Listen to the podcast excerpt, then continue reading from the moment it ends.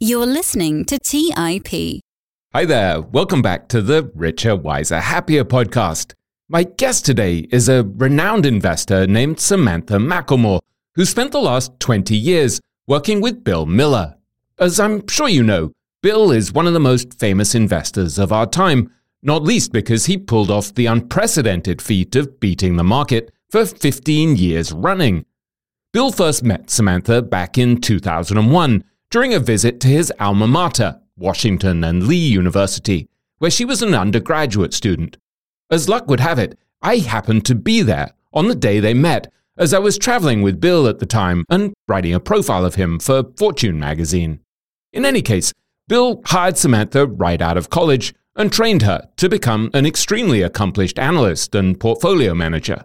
Over the last decade, they co managed a top performing mutual fund called Miller Opportunity Trust. Then, at the end of 2022, Bill retired after four decades in the investment business. Who did he anoint as his hand picked successor? You guessed it, Samantha McLemore. She's now the sole manager of the fund they ran together. She's also the founder of her own investment firm, which is called Patient Capital Management. Bill is a major investor both in her fund and her investment firm. As you can imagine, it's no small feat to earn the confidence and backing of a legendary investor like Bill Miller. His trust in Samantha is a powerful testament to her analytical skills as a stock picker, her capacity to think independently and diverge from the crowd, and her ability to remain unusually calm and rational, even in the most tumultuous times. In this conversation, Samantha talks in depth about what she's learned from Bill in the last two decades about how to outperform over the long run by exploiting periods of extreme uncertainty and fear when most investors either panic or become paralyzed.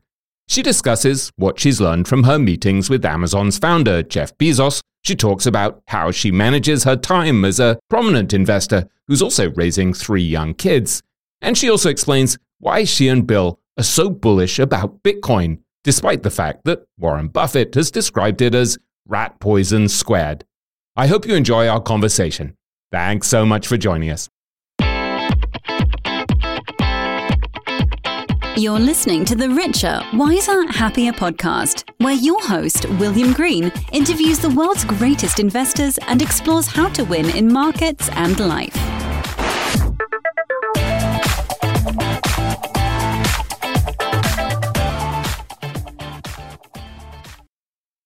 Hi, folks. I'm absolutely delighted to welcome today's guest, Samantha McLemore. Samantha, it's really lovely to see you. Thanks so much for joining us. It's great to be here. Thank you so much for having me. I'm really excited for this. It's a real pleasure. And I feel a particular sense of delight in interviewing you today now that you're succeeding Bill Miller as the sole manager of the Opportunity Fund, because I was, uh, I was actually present in Lexington, Virginia on the day when you first met him, which I think must have been September 25th or September 26th, 2001. So this is this is right after 9/11 when Bill was going back to his alma mater to give a talk and I was writing a profile of him for Fortune and he was about 10 years into his streak of beating the market for 15 years, which is totally unprecedented. And so I was sort of trailing him and, and flying in on his Learjet so that we could spend a couple of days at his alma mater and I could see him in action. And so I wanted to get your perspective on what happened that day because I was present at the creation. I was there at the very start of your investment career. Yes, that's an amazing coincidence. I didn't realize it was you. I remember a reporter being with him and a colleague being with him. And so, yeah, that's amazing. Well, I was in an investment club at school and, uh, you know, in an investments class, and my professor was a complete Bill Miller fan junkie. He really talked up he's you know the streak and how this investor had beaten the market for 10 years in a row and no one else had ever accomplished that. So when Bill was arriving, we were all ready to meet this what we thought of as a god of investing. And so, you know, I remember attending Bill gave a speech in the chapel and I remember attending that first. That was my first introduction to Bill. And I remember only probably following, I don't know, 50%, if, if that. I'm maybe being generous, but I'm like, I know this sounds right. It's really smart. And then I met Bill at a lunch, which he had a lunch with the investment club. And He attended a presentation. I don't know if you remember all this, if you were trailing him the whole time. I guess you were at these things too. And I think at one of the investment club presentations, I asked Bill if I could send him a resume. I thought I was going to go into investment banking, but I was more interested in investments. And so I like to say I won the job lottery. I mean, it was the fall of 2001. The tech bubble was bursting. I've heard you tell the story about how Bill's calmly buying stocks. And my professor was very struck by that as well. At that time, I didn't know enough to know how difficult it was to do that, to buy stocks when the world's falling apart or the stock is falling apart. And then, yeah, I joined him right out of undergrad at Legg Mason. And what were you even doing there at this Southern college in Lexington, Virginia? Because you had grown up in Vermont, right? Like, it seems like an odd choice you have ended up at Washington Lee, where Bill had been as well. It was a very odd choice. I didn't have the most sophisticated college selection process. I grew up in Vermont. I was, you know, so sick of freezing, walking from my car to the school parking lot, not being able to formulate words. I hated the cold. I knew I wanted a small liberal arts college, but I, I wanted to go south. And I thought I want to be able to drive home in about a day. So that put me, you know, in the Virginia area. I got something in the mail from Washington and Lee. And so we visited it. I visited it with my mom. She fell in love with it because it's such a beautiful campus. And I thought I was going to major in chemistry at the time. But my dad thought I should try to find a profession where I could actually make some money. So chemical engineering was better. And again, there weren't many schools that had both chemical engineering and chemistry. Not that I had a real interest in engineering, but I thought I could placate him a little. So I wound up at Washington and Lee. After the first semester of chemistry, I quickly realized that was not that was not the path for me. And so then I looked around and said, what am I going to do with myself? And they had a business school. I knew I was analytical and I thought, let me take some classes over in the business school. And I've heard you say before, I think, that you were from a relatively modest background. And so it was actually second nature for you to look for bargains, given that money was tight. Is that right? Was there some kind of predisposition towards value investing because of your background? Yeah, we didn't grow up with much money. And so, you know, I started working when I was 12 every day. I babysat every day after school. I would walk to a house and babysit for a couple of kids. And so I pretty much consistently worked from the time I was 12. I paid for, you know, a lot of my own clothes. So I was always having to think about how do you make money go far? How do you get good value?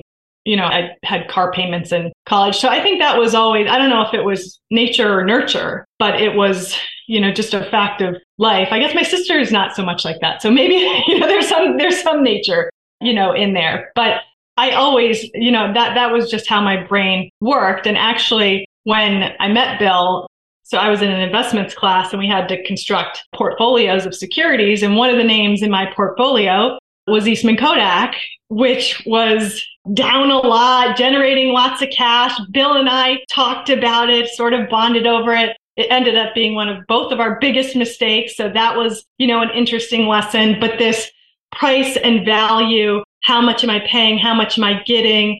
That was always a key part of how I thought about everything you know, because of probably my background and, and how I was brought up. And a lot of the stuff I learned from Bill afterwards were more learned on the job.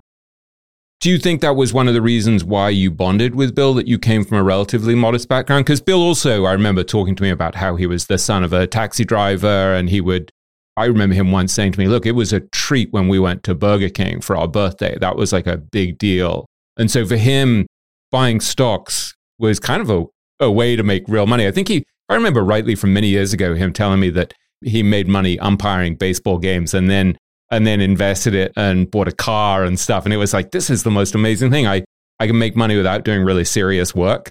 So do you think your yeah, background that, that's his amazing story. He has the great story about learning about stocks because he was out mowing the lawn all day, sweating, like doing this hard labor. And then his dad's looking at, you know, the stock quotes in, in the newspaper and explaining to Bill what it was. And he's like, wait, so what does this mean? Oh, it means it went up a quarter. And Bill's like, what do you have to do to get it to go up a quarter? He's like, nothing. He's like, you mean you don't have to do any work? I just mowed a lawn for two hours for a quarter. That's what I want to do. And he said it took him a lot longer to realize you can make money by not doing any work. But if you want to outperform, you have to do a lot more work.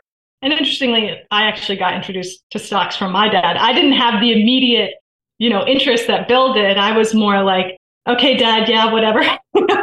Maybe I'll be interested in that. We had, I had some insurance proceeds from actually a dog bite. And again, we didn't have a lot of money. So this was my college fund. And, you know, my dad worked in construction. And so it was a big deal to him. How am I going to invest this appropriately? And this was in the late 90s. So he asked me if if I thought he should put it in the stock market. And I'm like, yeah, dad, whatever you think. Like, I have no idea. You know, fine, that's fine. I think he wanted my buy-in in case something happened to this. And it worked out quite well. I remember he bought Dell and it was the late 90s. So that mid 90s probably when he did that. And that, so that worked out great, very well. And then when I was in college, obviously the market peaked you know, in the late 90s and then turned down. And I remember my dad saying, Should we get out? And I was like, Whatever you think, dad. You know, so he sold it all and he, he had great timing for me. And so that got me more interested to see, okay, wait, these markets go up, they go down. This is very interesting. So it was kind of intoxicating in a way to see that you could make money. You could get bitten and then take the money and actually make real money by being smart about this stuff. That must have kind of captured your imagination in some way. Yeah, the, the whole concept, I mean, similar to Bill, the concept of making money with money is very striking if you come, you know, from humble means without much money and you're used to working so many hours for what you make. And so you take note. You definitely take note. And I was very, you know, interested in in learning more about that. And what do you think Bill saw in you? Because this is unusual, right? for someone to come up to a legendary money manager as an undergraduate, I think you're in your the fall semester of your senior year, and so you come up to him and you basically say, "Yeah, can I send you my resume?" And then you end up talking to him about Eastman Kodak, and they're like, "What would he have seen in you that made him think, yeah, this this person could be really good?" Well, it's really interesting because you hear so often, and I hear people say, you know, and I was told you can't get a job on the buy side right out of college. So I like to tell people, you know, don't listen to that, try. And so I think with Bill, he had attended again a number of a lunch and presentation. I think in general, he was impressed with the quality of the work of, of all the students, not necessarily me, but just overall what we were doing there. Obviously, his firm was growing quickly at the time, and he'd had some good experiences hiring young people right out of undergrad. He used, he likes to joke. He used to like to joke about getting people young so he could imprint them like the baby bird when it rises out of the nest. The first thing it sees is its mother, right? And then it learns from that point on, this is who I'm attached to. And so I think a lot of people in the business like to train people young. So he just said, sure, send me, you know, Bill loves optionality. So he said, sure, send me your resume. And so I sent it. And then I, I went and interviewed everyone on the team there on his team, uh, you know, a, a lot of the analysts, the CFO. So I did broad interviews with everyone, and I guess I got good reviews. They talked to my professor, the investments professor, who really talked me up. I thank him to this very day, you know, for that. And so, and I remember that there was actually CNBC was profiling investment clubs, and I was one of our three speakers on that. Now I'd already gotten the offer by then, so but Bill told me they all tuned in and listened to you know, that as well. So I don't know what it was. I think they hadn't come across many candidates right out of undergrad who had had that, you know, experience in investing and an interest in, in investing. So something about that worked out well in my favor. And you, you were a magna cum laude student, right? And you in business administration and accounting. So you were clearly smart. I guess you'd gone to his alma mater and that must have been nice.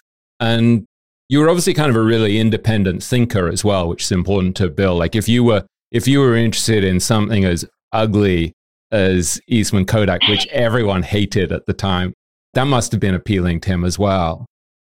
That's very true. I mean, I was magna cum laude. I won the accounting scholarship for, you know, one of the best student in the accounting degree. My investments professor, I think, told him that I got the highest score. So there were things that made him think I was smart and could do the job.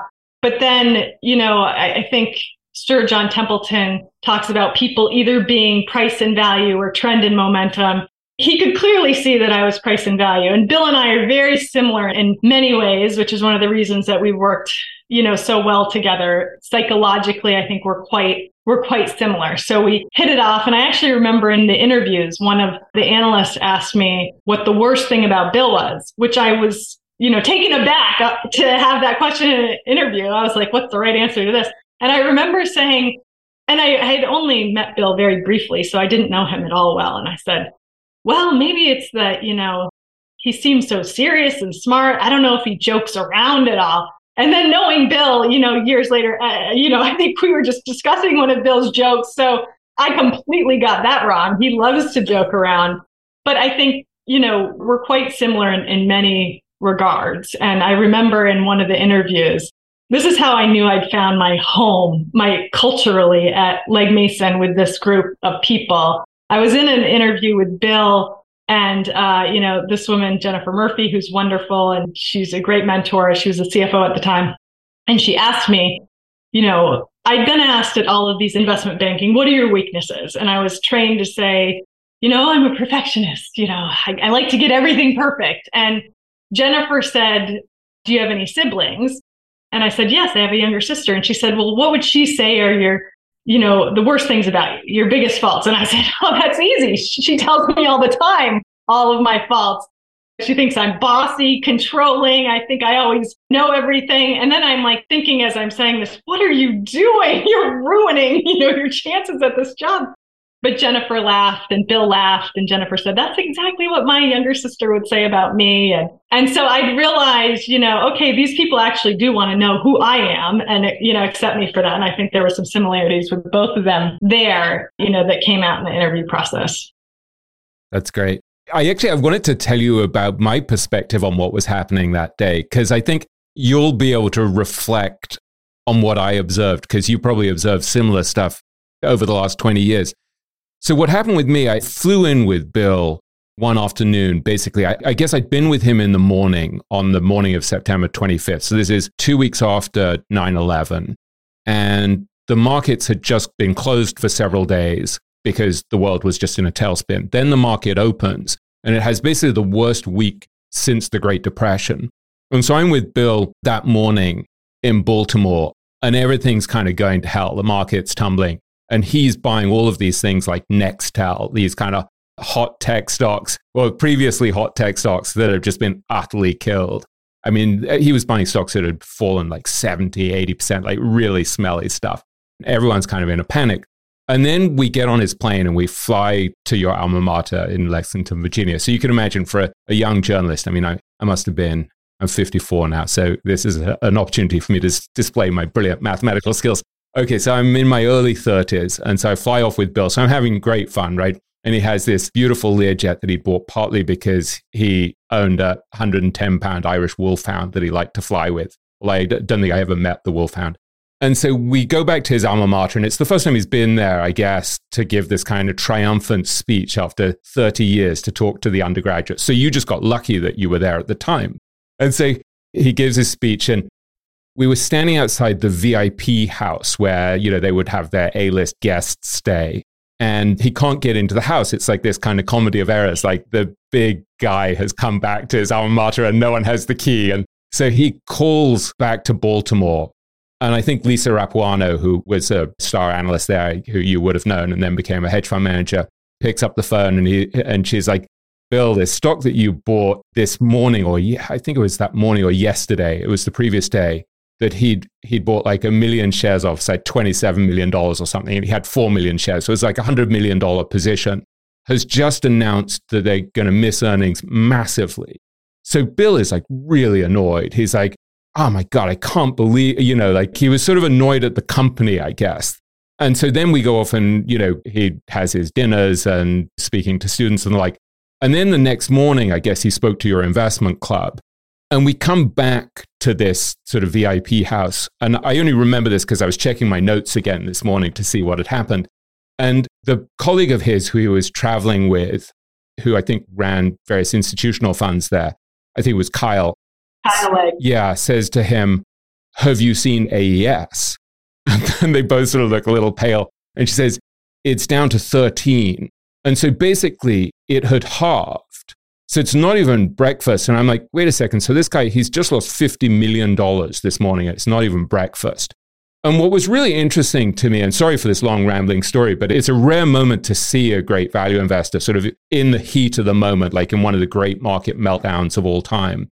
he just gets really quiet and he says, Okay, let me grab my phone here. And he says, I've got to find out where my cash is. And he starts kind of pacing around with this very quiet intensity. And he's calling the office, and, he, and I'm, of course, having a blast. I'm just standing there next to him watching all of this and taking notes and feeling like this is just heaven, like the world's falling apart. And I'm like, what a great story. And he says, All right, let's buy two and a half million shares today. Let's just get it done. And it was an extraordinary thing because so you see this guy just investing instantly about, I guess, probably $30 million or so more. And later he just said to me, Look, it's people hate moments where, where bad news comes. They don't, they have this sort of behavioral tendency to overreact. So he said, it's highly probable that people are overreacting to news of this earnings shock. And over the next couple of weeks, basically, he built his position to $500 million. And he sort of said to me, look, this could be the thing that makes all the difference over the next couple of years. This actually could be our big winner over the next couple of years.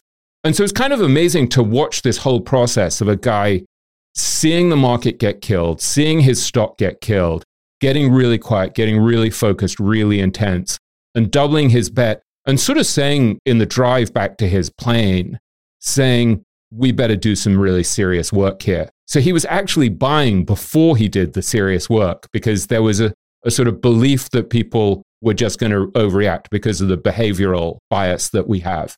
So, can you talk about how that's kind of emblematic of the way that you and Bill have operated over the last 20 years? Because so much of what you've done has actually been taking advantage of volatility in these moments where everyone else is kind of panicked. Those are precisely the moments where you guys have actually kind of made money. That's a great story. I love that story and I love all the details and that you were there for it and listening to it now after, you know, working with Bill for over 20 years. There's so much that we could discuss about that. I think, you know, maybe just to start, I feel so fortunate. I, I, did win the job lottery. You're right. They had tried to get Bill to come back for many, many, many years unsuccessfully. So I got super lucky. And I think starting in July of 2002, which was right at the bottom of the market after the tech bubble burst. And so a lot of the initial work I did was on analyses on the market, some of it analyses on the market about, you know, odds of making money you'd had, you know, rolling, we were looking at rolling five year returns and it had gone negative and it doesn't do that much. And when it does, your odds of, you know, future five year returns are, you know, much more positive. And so there was a lot of work about that. Interestingly, you mentioned uh, AES and Nextel and some of these names. Uh, you know, we have a poster board of I think it was Money Magazine, and there was a cover, you know, that profile that was done of Bill of his portfolio at that time called the scariest portfolio ever. It was like shocking exclamation point, something else outperforming question mark. And it said starring like Tyco, AES, Nextel. And we tracked the returns of that portfolio relative to the market. That was part of my job. You know, I, we would update it monthly or quarterly and dramatic dramatic outperformance. And so this idea of fear and pessimism, you know, Buffett talks about this a lot. When those are high, it's a good odds that things can go right. And no one can predict the future of the world. I've heard Bill, he's been asked many, many times, what did you know about Amazon? What did you see in Amazon that others didn't see? in the early days. And he's very clear, nothing, you know? I mean, there was a lot of analysis about the company and the business model and the working capital cycle, the free cash flow, and, and Jeff Bezos. I analyze the fundamentals. You don't know how the futures, you don't know anything about the future, you know, that other people don't know.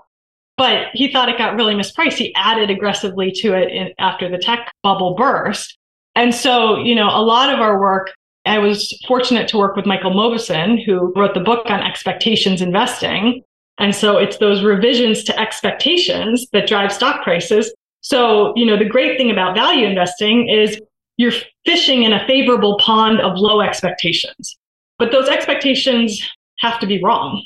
They have to be wrong for you to actually make money. But it's a good pond to be in. And so we try to find low expectations, fear and pessimism. It's exactly what you want in an environment like this, where, especially after the market suffered big losses, that's an advantage time to be investing if you can be long term so yeah, that was definitely one of the lessons, you know, that Bill always reinforced. And Amazon had been crushed at the time to an extent that very few people will remember because this was actually the core of my article about him for Fortune. Because mm. basically the stock had fallen from, I think, 90 to 6. And a lot of people were saying that it was going to go bankrupt. And really smart people. I mean, these weren't idiots. And so most of Bill's peers, I was talking to him about this the other day because we met in New York City a, a week or two ago. And we were recalling this because one of the people who'd been pillorying him at the time was at this, the meeting that we had. And this guy who's like, you know, I won't embarrass him by saying his name, but he's a very brilliant kind of elder statesman of the investing world, was saying, this is going to go bust and you're not a value investor. And why are you doing this? And Bill was sort of defending himself and, and was saying, look, well, it's like Fannie Mae in that its cost advantage is concealed. And so in the short term, it's losing lots of money. But in the long term, you'll see that it has this cost advantage that's kind of concealed, at least by GAAP earnings. And so there was a kind of misperception there. And it seemed like that was always the essence of what Bill and you were doing was exploiting people's misperceptions, especially in times of real uncertainty when they would panic. Definitely. We're always looking for a variant perception. And we believe the market is extremely difficult to beat. It's pragmatically efficient. It's mostly right most of the time. And so there's not many areas where you can get an edge on the market. And informational inefficiencies, those are mostly competed, regulated away.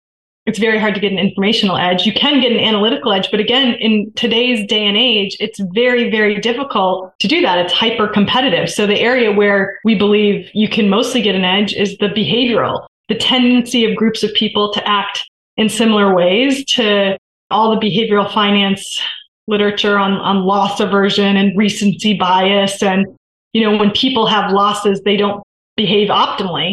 They're more likely to panic and sell. And those oftentimes create the best opportunities. And so if you can find, especially if you can find companies that you really like where there's any sort of panic going on, those are, you know, our favorite sorts of opportunities, you know, over the long term. I mean, at that time, I remember even even when I wrote that article for Fortune, I basically said, look, if he's right about Amazon, this will turn out to be one of the greatest contrarian bets of all time because it was so loathed. And he built this position where he bought 15% of the company. It wasn't just that it was contrarian, it was unbelievably ballsy. I mean, it was so aggressive. I see that again with his bets on Bitcoin these days and in his personal portfolio, where he was saying to me a couple of weeks ago, he's like, yeah, it's basically, it's the holy trinity. It's Bitcoin, Amazon, and then I guess it was this security company, Clear, that he invested in when it was still private. What do you make of just the sheer ballsiness of someone who was able to buy 15% of Amazon when it was most hated, all the way down from 90 to 6? And then again, to have, you know, 90 something percent of his portfolio in Bitcoin and Amazon at certain points and to use leverage we have always joked that Bill has guts of steel. I, I, have never met any other investor who can, I mean, many of the greatest investors can stomach much more than other people. That's, I think that's pretty common. But I have met no one who even comes close to Bill's level of what he can stomach and tolerate. And he just doesn't get perturbed by falling stock prices. If he believes in the company, if he believes in the business, he will change his mind based on evidence. He will update his view. But if he believes in the company, then he will buy more of the stock. And the funny thing about it is we used to have this joke where internally, once Bill reached the point, if things were going badly enough that Bill decided he didn't like a stock anymore, that was the best buy signal. If the company was going to survive, that was the best buy signal there was because no one else was left to sell. He's the last one to get to that point. And so he's made some amazing and great calls. The other thing I really admire about him, so, you know, his ability to stomach and just not get swayed and emotional, you know, in the markets is a huge benefit. I think Warren Buffett's, when he talks about keys for, you know, being a good investor, emotional stability, a keen understanding of the behaviors of individuals and institutions and individual thinking. You know, there's no IQ in there, but emotional stability, you know, I, again, Bill is as good as it gets, in my opinion, out there. And he's also, you know, just a very differentiated thinker. He's willing to look at things early and form his own conclusions based on the evidence. And so he did that on Amazon. He did that on Bitcoin. I mean, he was very early there. He loves to look at new things. He describes himself as intellectually promiscuous. So he loves new things. He loves learning. And so all of those things I think are great assets when it comes to investing. I always got the sense that when the people he respected most disagreed with him, whether it was Buffett or Munger or Templeton or any of the great value investors, it actually made him more excited by an idea because he would think, I remember in those early days, I guess it was after 9 11, he said to me, Buffett's not buying, Prince Al Walid's not buying, Templeton's not buying. He's like, when all of the great value investors aren't buying, that's a buy signal.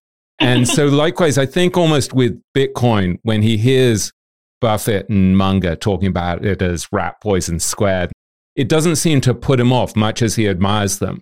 What do you think the thinking is there? So I've seen Bill, you know, go both ways. So I really do think he listens to their arguments. His background in philosophy, he's going to listen to the merits of your arguments. When we did research for him, it was always based on the merits of what we were arguing and whether we could support it with evidence. So rat poison squared is not going to be convincing to him. You know, it's it might be catchy and we might love to talk about it. It's interesting, but it's not evidence based. And so Bill would say there, Buffett doesn't have any particular expertise when it comes to this sort of thing. He even swore off technology broadly for, you know, many, many years. And so if you look at the people who actually know something about this in the venture capital world, they're really excited by it. And Bill will read all the details of what's coming out. I mean, he's again a voracious consumer of information. So I think again, I, you know, as I see it, again, if, if we kind of separate it into the expectations versus the fundamentals, you know, we want the expectations low and controversy and pessimism and fear and all of that's a good thing if it comes to expectations. And then we want the fundamentals to be good. And so, but that's a different set of evidence and characteristics of what we're looking at and analyzing there. So yeah, it's not going to deter him, you know, that other people don't agree with him. He will listen to what they think and he will change his mind if they're presenting good evidence, but they have to present good evidence, I think. Let's take a quick break and hear from today's sponsors. Today's episode is sponsored by Range Rover Sport. Range Rover leads by example with their dynamic design that rises to the occasion. It's got powerful on road performance and commanding all terrain capabilities, coupled with signature Range Rover refinement. The third generation Range Rover Sport is the most desirable, advanced, and dynamically capable one yet, redefining sporting luxury. It's got advanced cabin technologies such as active noise cancellation and cabin air purification, offering next level comfort and refinement. The purposeful cockpit light driving position sets the tone for a focused interior that promotes exhilarating driver engagement. Award winning Pivi Pro infotainment is at the heart of the experience and provides intuitive control of the vehicle systems. You can enjoy a dynamic drive and total comfort with optional 22 way adjustable, heated, and ventilated electric memory front seats with massage function. Design your Range Rover Sport at LandRoverUSA.com. That's LandRoverUSA.com. Have you ever wondered if there's an AI tool like ChatGPT specifically built for the stock market? A tool that not only aids you in your research and analysis process, but also allows for dynamic discussions? Today, I want to share such a tool with you called Meyka. Meyka is the AI powered stock research assistant now enhanced with real time stock data. Meyka does a lot of the heavy lifting of sifting through financial statements and company data and delivers it to you nearly instantaneously. And the best part is that it's 100% free. Try it out today and ask Meyka questions like What is the financial health of Microsoft? How much cash does Copart hold on its balance sheet? What is the return on invested capital of Adobe or millions of other prompts? Check it out today for free at Meyka.com. That's M E Y K A.com. The Holy Grail of Investing, the new book by Tony Robbins and co written by investing legend Christopher Zook, reveals the secrets of alternative investments like private equity, venture capital, energy, real estate, sports franchises, and more. It features exclusive insights from investing titans who collectively manage more than $500 billion, including Robert F. Smith, Vinod Khosla, Michael B. Kim, and many others. In the holy grail of investing, you'll discover how to take advantage of the trillions flowing into private equity by becoming an owner of firms that actually manage the assets and share in the revenue they generate, how to take advantage of the two to three times higher returns of private credit as an alternative or complement to bonds, how to invest in the energy evolution and ride the wave of trillions in global investments, how investments in private real estate can work as an inflationary hedge and source of tax efficient income, and how many of the world's greatest investors thrive in both good times and bad. The Holy Grail of Investing by Tony Robbins is available now wherever books are sold. All right, back to the show. You were kind of skeptical originally of Bitcoin and then sort of came around somewhat and put some of it in your patient capital fund and some of it personally, or, or what? What happened in terms of your own trajectory with Bitcoin and what would your argument be for owning it? You know, Bill, when Bill's asked, we're often asked, what are the main differences between us? So he would say, I have a much higher evidentiary threshold. What do I need to see and analyze in order to believe something? And that's probably right. And so I kick myself to this day that I didn't invest in Bitcoin when Bill did. And he made a ton of money. We had this big Bitcoin bull cycle. And so in 20, I guess it was at 2017 when it you know, before had gone from $300 a coin. And, and when it got to 3000, I was telling Bill, you know, it was a big position in one of the funds he ran. And I was like, Bill, you've got to cut this back. You know, it, it's going to crash again. You're going to, you know, have losses in your portfolio. And at that time, the investment case was about it displacing currency and you people tracking the number of transactions, you know, being utilized with Bitcoin again, I didn't see the evidence at that time that convinced me to believe in that in that bull case. And then I was completely wrong on Bitcoin. So it went from 3,000 to 20,000 and then it did crash, but back to 3,000. So if he had listened to me, you know, he would have been harmed because even riding through it, you know, it just went back to where I was advocating that he get out. And so, but it was something we were following. I think in 2020, that's when I put it in the fund that I run. And at that time, it had had a, you know, it had the cycle, it had crashed, it started resuming its rise. The bull case had shifted from, you know, it was no longer about tracking transactions. And people were saying it's not great for that for a number of reasons, the cost to do that. But they were saying, you know, and they were talking about it as digital gold. And that had been thrown around in earlier years. But again, there's only, you know, one gold. So the odds, the base rate of success there was very low. But interestingly, by 2020, Bill had been involved in this space for many, many years. So he was one of the experts. And he was on calls with institutions virtually every week who were interested in learning more about crypto and learning more about Bitcoin. And so gold is basically just occupies a special psychological space in the investment universe because because of a belief state that you know exists broadly among people.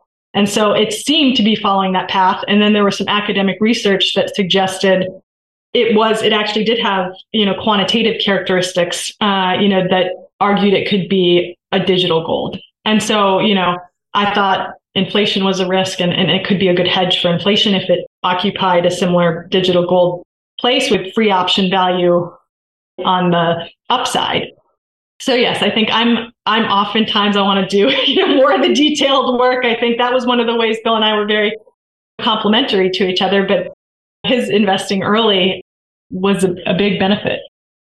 How much of the story of Bitcoin for Bill do you think is really just about the supply demand case? Like that he just looks at it and he says, well, there's there's limited supply, the demand's growing, and there are so many millionaires in the world, and they can't all get a coin, even if they wanted one all these institutions want it. And so there's some sort of deeply agnostic part of Bill that doesn't really care whether it's a value or anything. That's just like, it's going to go up because it's a sort of scarce resource with demand. No, entirely. That's entirely. I, you know, I think it's two things. It's that it's supply versus demand, and there's a fixed supply, and that that is the bull case. And so if you have, you know, growing and sustainably growing demand for a fixed supply thing, the price will go up. And then it's also just basic risk reward, you know, expected values. What can I make if I'm right? And how does that compare to what I lose if I'm wrong? And the upside, given those characteristics, if things work out well, is so extremely high. if it is, you know, digital gold, you can get values, you know, 300,000. I think Cathie Wood's out there with 500,000. Those aren't crazy values if it continues to evolve in that way. So that's huge upside. And then the downside is, you know, to zero, 100%. That's the most you can lose if it completely disappears. And I think he would say, and I would agree that at this point in its evolution, it's very unlikely to completely go away. I think that's no longer likely. It could have, you know, significant losses, but I think those two elements are are the bull case. Yes. I think that willingness to look for asymmetric bets with tremendous upside was always something that freaked out the rest of the value investing community, right? Because someone like Buffett really obviously loves certainty and avoiding risk. Like Munger's prepared to take more risk probably and bet on things like Alibaba. And then you have Bill, who I remember when he was defending himself when he was being attacked about Amazon back in probably 2001 when I was probably first interviewing him about it. And he said, Look, there's a pretty good chance that it's going to go to zero. This is when it was at about six. And he said, But if I'm right, and I think I probably am, but I may not be, if I'm right, I'm going to make 50 times my money. And there was a willingness to buy things where you could go to zero and be publicly humiliated if the upside was great enough. And that seems to be a consistent stream through a lot of your investments with Bill in, in kind of emerging emerging companies, early stage companies that could be enormous winners. Can you talk about that? Because it's actually it's a really it's a really unusual thing to see within the value investing community. You guys are, are sort of pioneers and outliers in being willing to take these big these big I mean I think Li Lu does it as well. Li Lu I think, made enormous amounts of money on BYD with almost like a venture capital style bet very early in its life. Yeah, no, I think that that's exactly right, and it's it is similar to venture portfolios. And if you look at those portfolios, they do really well, but it's driven by a handful, a small number of you know huge winners that go up a ton, and the rest are losers. I think the risk is lower in the public markets. Well, maybe until recently when you had these early, really early stage companies come public. But I think this idea of what do we make if we're right and what do we lose if we're wrong and the expected value there. And then at the portfolio level, you have to, you know, manage the risk and the exposure.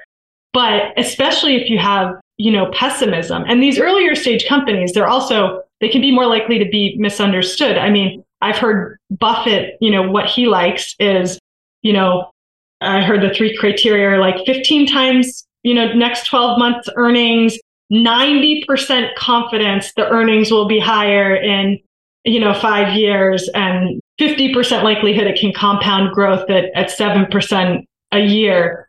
The challenge is the market's pretty efficient at pricing things with those characteristics. And with rates so low, the prices are pretty high. Some of these earlier stage companies where the market, especially in an environment like today, where names are down, you know, 80, 90, you know, 95%. And the market just cares about, you know, the next week, month.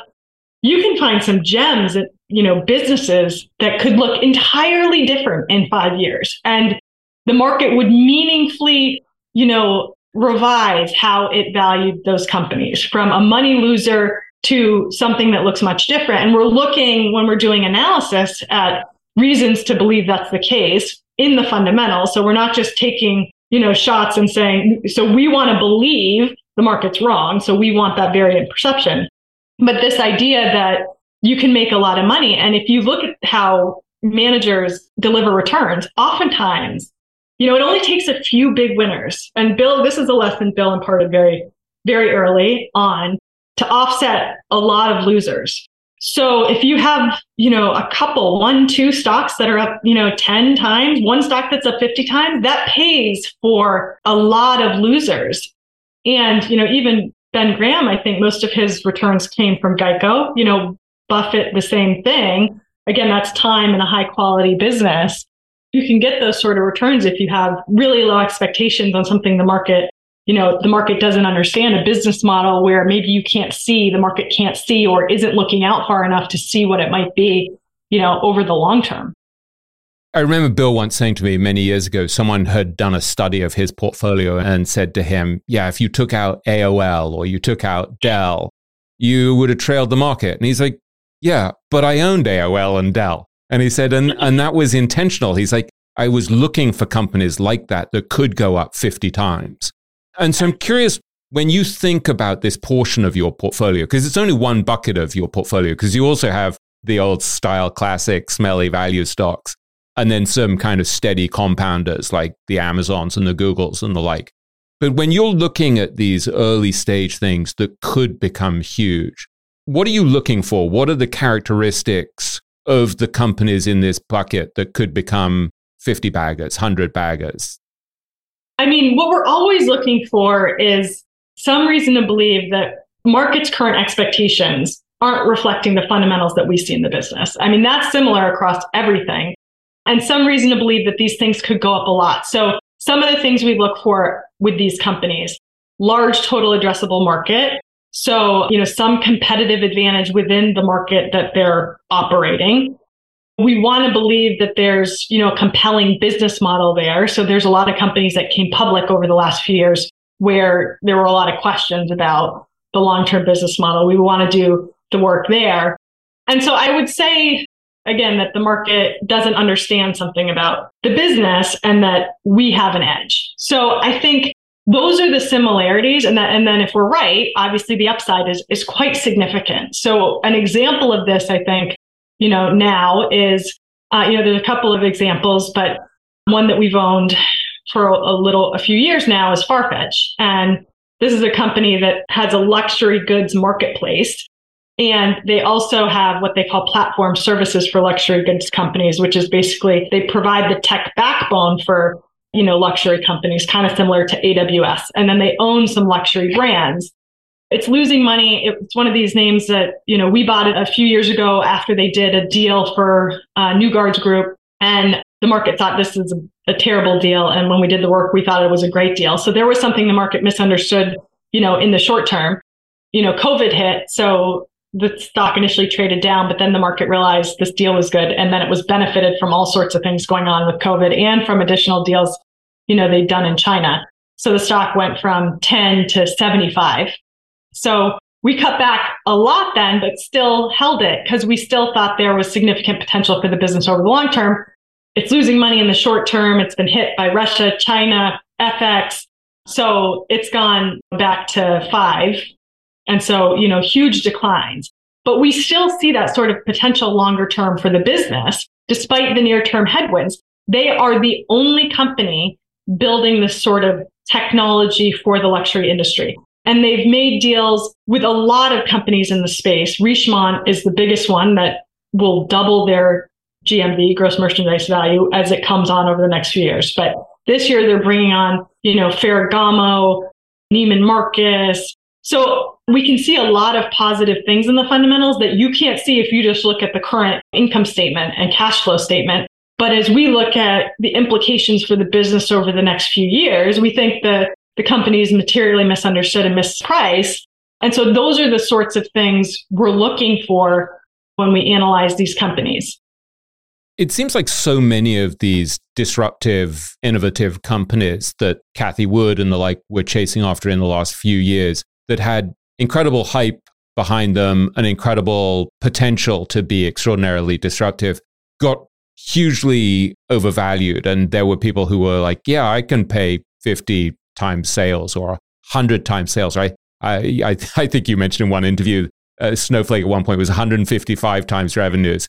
And it seemed to me that in some ways, people were learning the wrong lesson from Bill's success with Amazon and Nick Sleep's success, Nick and Zak's success with Amazon, which I'd written about in Richer, Wiser, Happier, where, you know, these really smart value investors like Nick, Zak, and Bill had kind of reinvented value investing by buying great businesses and holding them for a very long time. And so it had become kind of this new orthodoxy where people were saying, well, I'm kind of prepared to pay almost any price because these companies are making this land grab and it's just as Amazon paid off because they made this enormous land grab, and Bezos was incredibly patient in in deferring gratification and getting the rewards for for investing in the business. People sort of thought, well, maybe it's Amazon again. And so it feels like the pendulum kind of swung too far, and everyone in the value, or a lot of people in the value investing community got that new religion and then got kind of killed as a result. Can you talk about that kind of conflict between the tremendous potential of these companies and the, the benefits of understanding these different ways of investing, like based on huge addressable market and the like, and also the dangers of becoming untethered from valuation this is a great topic. It's one I'm really passionate about. I agree with you completely. And it's interesting on, we can on stop so there. many That's levels. my favorite sentence already. The moment anyone's, it's so rare, Samantha. No, co- sorry, carry on. you know, I really do think, you know, if you look at Buffett's evolution, it was in the same vein from cigar butt investing to, to high quality compounders with Geico, you know, Bill with Amazon, Nick Sleep. Again, you know, one of my favorite things in this business is capital cycles, behavioral cycles. And so when I first got in, it was at the bottom of the tech bubble. And then energy global cyclicals had this huge move up driven by, you know, emerging China's growth. And that's what ended the streak for Bill because he, you know, had never been a huge fan of those companies because they didn't earn above their cost of capital through the cycle. And so, you know, getting into 2005, 2006, that was the only group of companies, those sorts of companies that outperformed. And now more recently, you've seen this cycle for growth. And it's reached, it reached the stage where again, we are always very valuation sensitive. That's key across our whole portfolio. So we're doing the valuation work. We're not always right. We make plenty of mistakes on, you know, on the work, but we're going to sell something if it exceeds our estimate of what it's worth. We're going to be patient and let our winners run. But, you know, we're going to track quite closely what do we think the business is worth?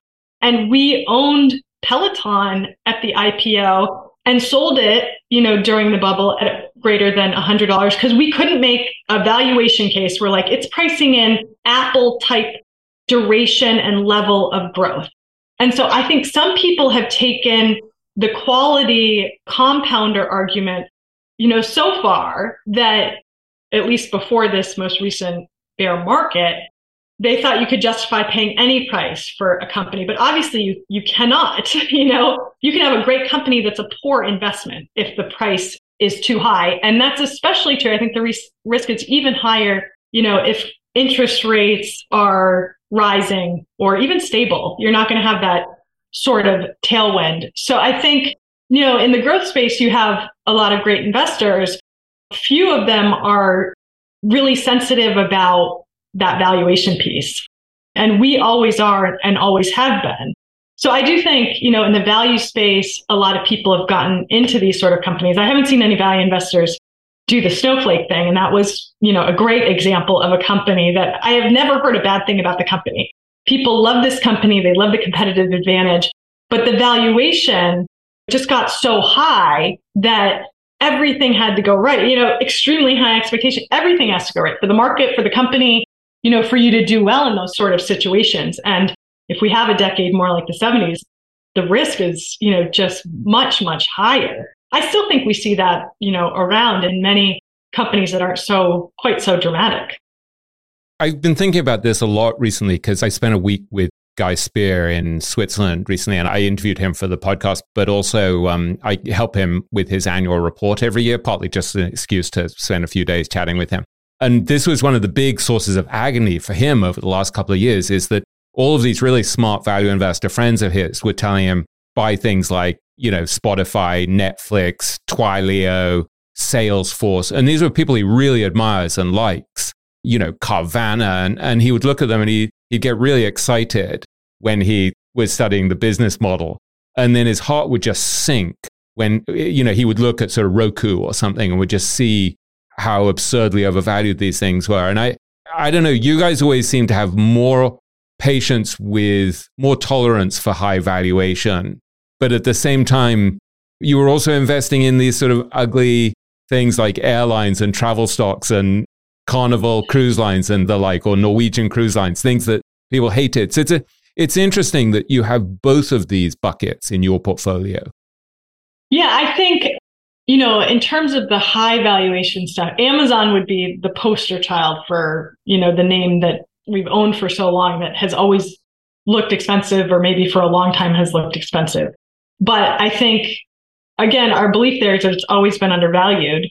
It has such a huge total addressable market, 5 trillion on the retail side. They invented and created AWS. It has, you know, one of the best management teams we've ever met, maybe the best in terms of their data discipline, evidence based, financially sophisticated. I mean, you would be surprised how few companies can even understand that the proper metric to engineer the business for is free cash flow per share. And this is the company that had it in its initial, you know, annual report. And so all these companies that claim to be the next Amazon of this, of that, or the other, they, they don't actually behave like Amazon in, in many material ways around what they're optimizing for and, and their share dilution. And so all the things that matter long term. And then, you know, what's difficult with these sort of companies is to separate out the investment from the cost structure. With a company like Walmart, as they were growing, you could analyze the store unit economics, you could analyze the income statement, and then you could see that all of the investment in future growth was coming through the cash flow statement, new stores. With companies like Amazon or more digital companies where it's R&D based or, you know, technology spend, you know, it's harder to understand what that looks like. So we spend a lot of time with that one or any names like this, trying to understand the long-term operating model and the value, what the valuation would look like over a longer term time horizon. And so you're right. Many of those companies we owned at Netflix, you know, for many years, did very well, sold it too soon twice. But that was based on, again, our sell discipline around the valuation. So we are sensitive both on the buy side and the sell side. We don't just own all of these sort of names forever. I think the other compounders that we own, most of them look cheaper. So a name like Alphabet is much cheaper even on the current earnings, you know, now. And the earlier stage companies, again, we'll look at money losing companies. A lot of people won't even do that. But we're doing a lot of analysis around can this business make money and what's the value over, you know, the next five or 10 years. To go back to this question of Amazon, one of the remarkable things, I guess, in your investment career is you've got to spend a fair amount of time with Jeff Bezos over the years because Bill would have these dinners with him fairly regularly. And I wonder if you could just talk about what that experience has been like, what you've learned from being so close to one of the great CEOs of our time. I've been very fortunate. I haven't got to attend as many of those dinners. I wished I'd gone every year. I, I would have been able to go every year. It took me many, many years to get you know, a seat at that table. But one of my first experiences in 2003, right after I joined, Bill had a big investment conference for all of our clients. And Jeff Bezos was the speaker and he gave, you know, the washing machine talk where he talked about the internet being like the early days of electricity where, you know, initially, you know, he compared it to this washing machine and it would hurt people and it would be outside and you have to go over there and it was really clunky and it didn't work well. And then you got, you know, electrical outlets and things evolved. And, and again, we were so early. And, you know, Bill believes that he kind of laid out the case for AWS at that meeting. And then I remember attending a meeting with Bill and Jeff where Jeff was soliciting advice about raising kids. And so at the time, I had no idea, you know, how special it was to have a seat at that table. But in hindsight, it's amazing. It's amazing that I was there. And then I have attended, you know, some of the dinners you know, with Bill and Jeff and got to meet him. And he is just, Warren Buffett calls him, you know, an authentic business genius. And so to learn from Jeff and hear about how he, and hear Bill, you know, and Chris Davis asking Jeff Bezos questions about the business, you know, that's just an amazing opportunity to have some of the best investing minds and business minds of one of the you know greatest companies in the history of the world. So I, I feel very fortunate for that experience. But I think that's also when we're doing work on companies. Again, Bill for many years, when meeting with Jeff, would ask, okay, this is still a double digit operating margin business, right? At the core retail business, but then they're investing. And so just checking in on that, you know, that Jeff still believed that and what the evidence was for that I mean, that's similar to how we think about these companies. Again, as long as we believe a few key investment variables are true, you can withstand a lot of, you know, noise. And so I think to the point about Buffett, he talks about what doesn't change, what will be the same, what will people still be doing. That's similar to what Jeff talks about. You know, people always focus on change. And he says, what won't change is that people will still want low prices. You know, people will always want low prices. So I think, you know, I think that that's an interesting and an important thing, you know, to think about. I was talking to Bill about Amazon a couple of weeks ago, and he said he talked about how at one of those meetings with Jeff Bezos, Bezos was saying, maybe this was around 2002 or something like that. He said to Jeff, What are you spending your time on? And he was saying, basically shoring up the balance sheet, I think. And then the next year he said to him, What are you spending your time on? He said, The user experience, making sure the user experience is great. And Bill was like, Bill said how he kind of he extrapolated from that. The company had turned a corner and was going to kind of be great if he could focus not on on survival, but on improving the user experience. And I thought it was really interesting just listening to Bill as a sort of former military intelligence guy, because obviously that was a, an important part of his early training that he was able to take little bits of information in this kind of mosaic way and piece them together. And he said something similar about, I think it was Tupperware, where he, he saw this company, I think it was Tupperware that it ha- hadn't made money in so many years, suddenly said they were going to have a, um, a shareholder day where they would, for the first time in years, they would talk to shareholders. And he was like, we need to buy. And I think he said, you were like, no, we need to do more work. And he's like, no, no, that's enough. We just buy. Because so he was seeing these little clues. Can you talk a bit about that? Because you must have seen that so many times where a little piece of information seen with the right kind of pattern recognition is absolutely critical. Absolutely. And, and we would sometimes call it triangulation. So getting disparate pieces of information from different people or different sources that led you to the same conclusion would increase your conviction and belief state. And interestingly, I think Bill met with Jeff Bezos in 2012, I believe it was. And that was, we had owned Netflix. We'd sold it too early in, in 2008 when we thought streaming was a risk. And then they went on to dominate streaming. But in 2012, you know, they announced that they were going to separate the streaming piece of the business from the DVD piece of the business.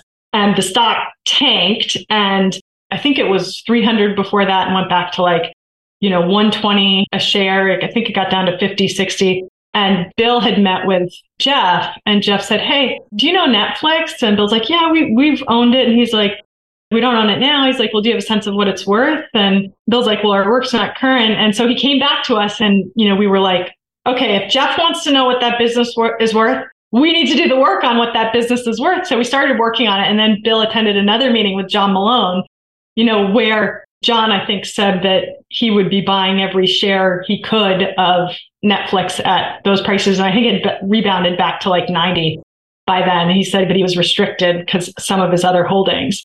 And so, you know, Bill was like, this is basically all you need to know. You know, John Malone, one of the best investors in the history of the world, you know, would buy every share he can. You know, Jeff Bezos inquiring about, you know, what the company is worth. And so I think it's that classic sort of, you know, trying to triangulate different sources of information to figure out. And then we did work and, and we realized that it was trading at a very low multiple of the US earnings, but they were investing again, all of this internationally. But those businesses were much earlier stage, but there was no reason to believe that they wouldn't evolve in a similar manner to, you know, the US business. So you could buy the company at like five or 10 times what the US business is earning. So for a company like that, given the stage, you know, where it was, it was an amazing opportunity. So we, you know, built up a big stake in Netflix at the time. But it's that again, are we doing our valuation work? What are other people that we respect, you know, seeing and saying different sources, mosaic theory, you know, classic analyst, analytical stuff. Yeah, so in a way, in a world where because of regulatory pressures, you can't get such an informational edge, the ability to see the information in a different context, to take information that's out there and see it in, in context and understand, recognize the patterns, that seems really key to your success over these years. Yeah, I think pattern recognition, you know, again, Bill would probably tell you, I don't know if I agree with him on this, but he likes to say there's not many benefits of getting older, you know, in the business. I don't know if I agree with him because that pattern recognition piece and having these experiences, you learn so much the more you have them. And as Bill says, you know, there's not many people like him who are investing through the 70s. Again, that's that's an asset. And I think I Charlie Munger has talked about how it is a big benefit to, you know, continue. There's not many things you get better and better at as you get older and into your 90s like they are, but he said investing can be one. I think Bill's point is when you're younger, you can look at the world with fresh eyes. And there's a lot of benefits to that, to not people get stuck on their worldview. And it's very important not to do that in investing because things are changing all the time. It gets harder to do that as you get older. But the sort of pattern recognition piece, the fact that low prices, high fear and pessimism, you know, leads to better investment opportunities again, it's why we think, you know, these behavioral advantages are so enduring. It's like, I, I think of it like dieting, you know, or eating healthy. People don't not do that because they're not sure what to do. You know, they don't do that because it's hard to do. It's hard to not eat the cookie. It's not like you know you, sh- you know, oh, I'm not sure if I should or not. No, it's like you know you shouldn't, but it tastes great and you're going to eat the cookie, right? It's like selling things down a lot. I mean, uh, I'm taking the Fifth Amendment here. Yeah, you can justify, you can trick yourself in the markets a lot more. It's hard to trick yourself to believing the cookie's good for you. But invest in investing, you can make yourself believe, oh, there's all these problems, there's all these bad things going on, so I'm actually better off selling. But at the end of the day, I think it's mostly selling things when they're down is not a good idea. It's not a good idea. Buying things when they're really high and expensive, not a good idea. It's not that it's it's you know really complicated. It's that it's difficult to implement. Let's take a quick break and hear from today's sponsors. Buy low, sell high. It's easy to say, hard to do. For example, high interest rates are crushing the real estate market right now. Demand is dropping and prices are falling, even for many of the best assets. It's no wonder the Fundrise flagship fund plans to go on a buying spree, expanding its billion dollar real estate portfolio over the next few months.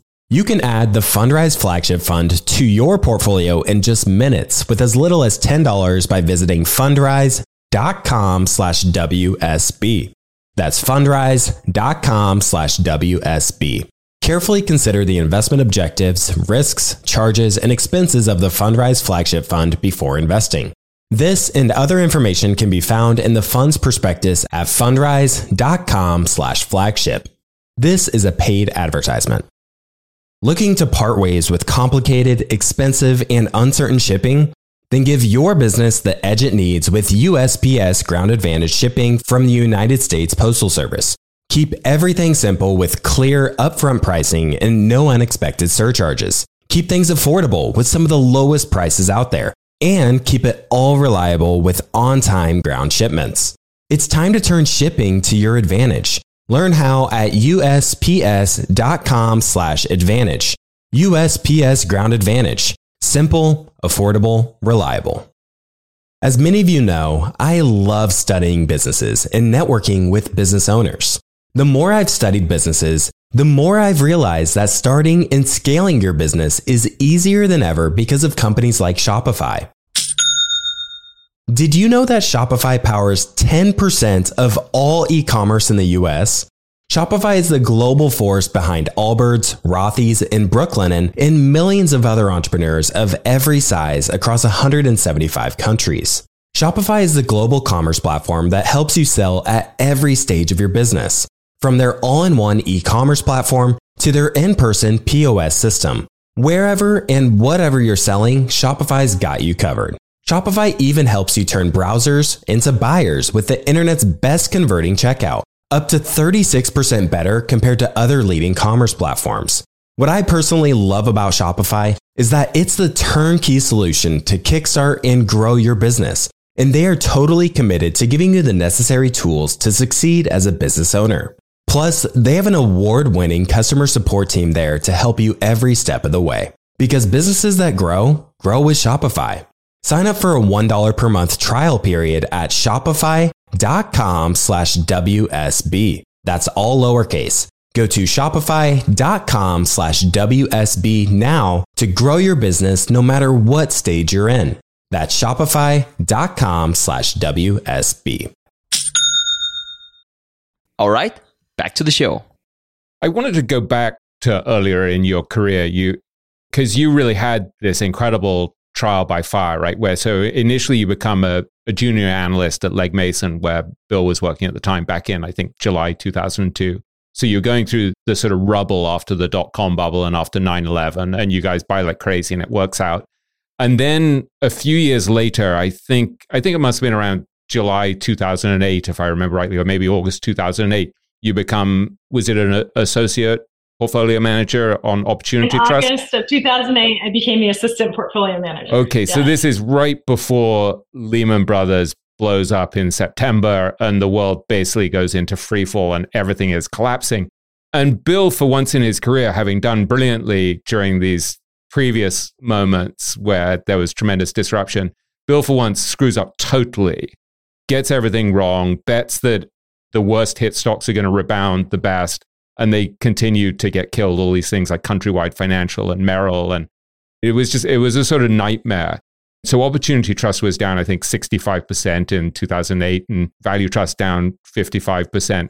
And I was reading a, um, a quarterly report of yours where you, you wrote, investment managers must face the prospect of underperforming at some point. This reality nearly drove me out of the business. My experience managing money in the financial crisis drove home the point that no matter how brilliant and hardworking you are, you will eventually underperform in this business. And I, I really wanted to talk to you about that experience of going through the kind of the pain of short term failure and getting stuff wrong and, and what it was like for you and how, you know, that's fascinating to me that you said that the prospect of underperforming actually nearly drove you out of the business and you started looking for other professions that you should maybe be exploring. Tell me about this existential crisis in the early career of Samantha McLemore. So I had joined Bill. Again, he was a hero, a god, having done things no one else did. I, I had such respect for him. He was completely dedicated to the job, you know, spent all his time doing it. No one could read more voraciously, have more knowledge, you know, have had more success. And then we go through this terrible period. I mean, you know, it could hardly have been worse. And then I had my first child shortly thereafter, too, which completely changes your priorities. So at that point, I was thinking, and then as I learned more, also, I thought, wow, if you look around, all the best investors have periods of, of underperformance. And as a professional investor, my job is to outperform and deliver value to my clients. So at the time, I thought if I underperform, I'm failing. I'm failing at my job. And so this is a job where even if you're successful, even if you're at the top of your game, you're destined to fail for periods of time. And you're going to have to work really, really, really hard because, you know, it's super competitive. There are super intelligent, smart, capable, the most capable people you'll find in the world are drawn to this profession. And I thought, you know, Anna had a new baby, and I thought, is this what I want to, you know, is this what I want to sign up for? Is, you know, working really hard, you know, taking time away from this beautiful baby to fail. And so I was like, that, when you frame it that way, that doesn't sound so appealing. So I did. I looked around at other things and said, is there something else, you know, something else that would be better for me? I didn't find anything else that I loved as much as this job. I, I, hadn't yet, you know, I know you have talked and written and done interviews on Stoicism, and I hadn't yet come across many of those learnings and, you know, Buddhism and these more spiritual principles on a different way to view the challenges. And so, you know, ultimately I concluded though, I couldn't find anything else. Like, I love this work.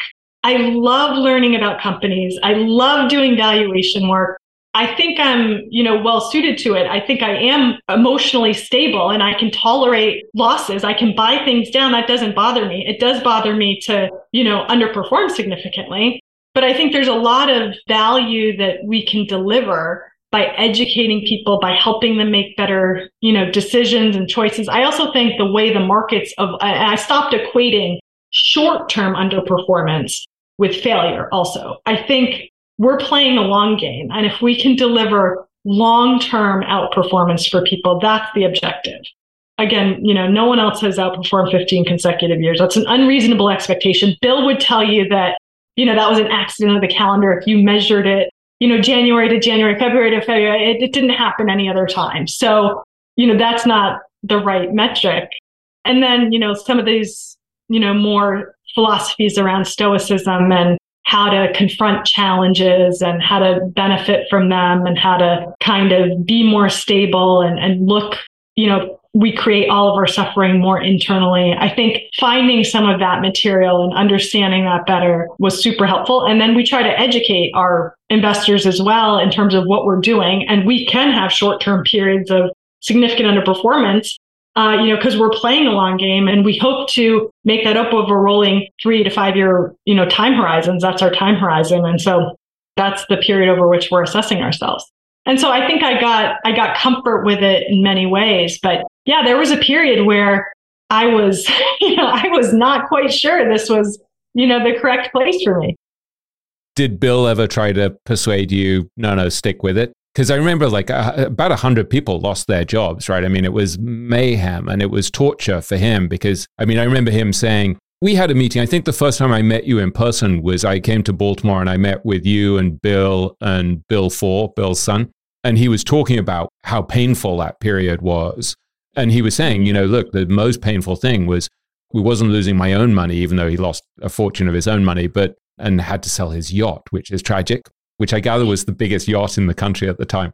But he had to lay off uh, more than 100 people and lost masses of client money. I think it was torture in terms of your experience of watching him go through that and him trying to persuade you to stay in it, what, what was going on there behind the scenes? Well, no, that, I mean, that was exactly the experience again of all of the pain of the layoffs and it impacting people's, you know, again, I have never seen Bill. I can lose my own money just fine. Like I am totally fine with that. I have no problem with that. I know what I'm doing. I know over long term period times it'll come back. So it was all the other stuff, organizationally, you know, clients, all the stress around it, the press, obviously, and what, what happened and how Bill was covered there. It was so public. You know, a lot of people, when they face these, you know, personal challenges, much more private.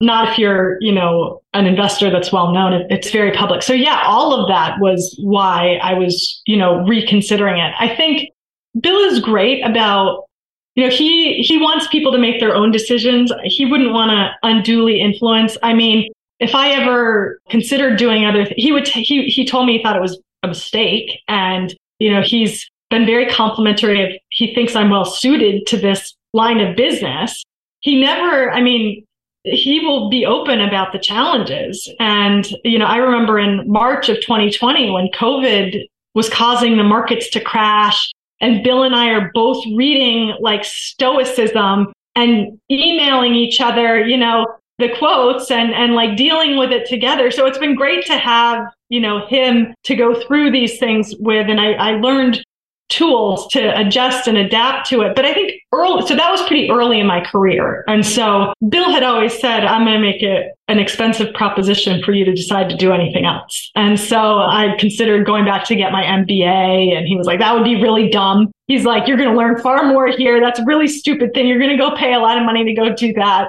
So there were certain things he had very strong opinions on. And any specific example that I would talk to him, he would say, like you're much better. You know, you'd have a lot of good reasons why I was much better off staying here. I think he never tried to change my perception. I mean, the challenges were what they were. You you can see the magnitude of the challenges. So he didn't try to persuade me that it wasn't a very challenging business that you had to be entirely committed to. But he did help me, you know, find, you know, tools to deal with that, you know, like the stoicism and the different readings and, and those sort of things.